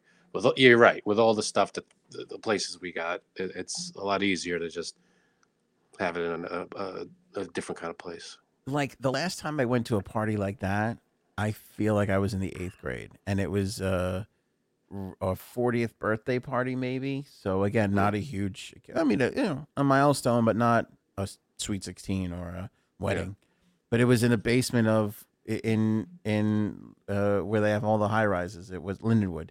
Hmm. It was like the, the basement party room of this apartment complex, and they just everybody gathered. And again, it was all the paper tablecloths and all that shit. That was that's you're. I mean, you're talking about like what thirty some odd years ago. You know. Yeah. It's just been forever since I've been to a party like that. Well, let's. Well, you have one. I'll be there. All right, buddy. All right, we got to leave it there. You got anything else? I'm good. All right, appreciate you guys watching or listening. Don't forget to uh, visit the merch store, shopanthonyonair.com. want to thank the moderators. Want to thank Happy everybody Halloween, everyone. who's supporting us with direct donations. Mhm. Happy Halloween. Thanks to everybody who's been buying Jumpstart Coffee Company. Um, Chris is an animal from Jumpstart Call. He's like going in and like he's like thanking people in the comments too. like I bought it and I love it. He's like, yeah, he's like reading all the comments. I love that guy. Good. beast. Um, so thanks to them. If you're picking up merch, um, uh, we appreciate that too. And uh, of course, you know, obviously, if you've had a chance to donate to Star Legacy, uh, that is utterly, utterly appreciated. So Totally. uh, that's it for us. Have a great Halloween. Don't eat the unwrapped apples, Mm-mm. Bad news.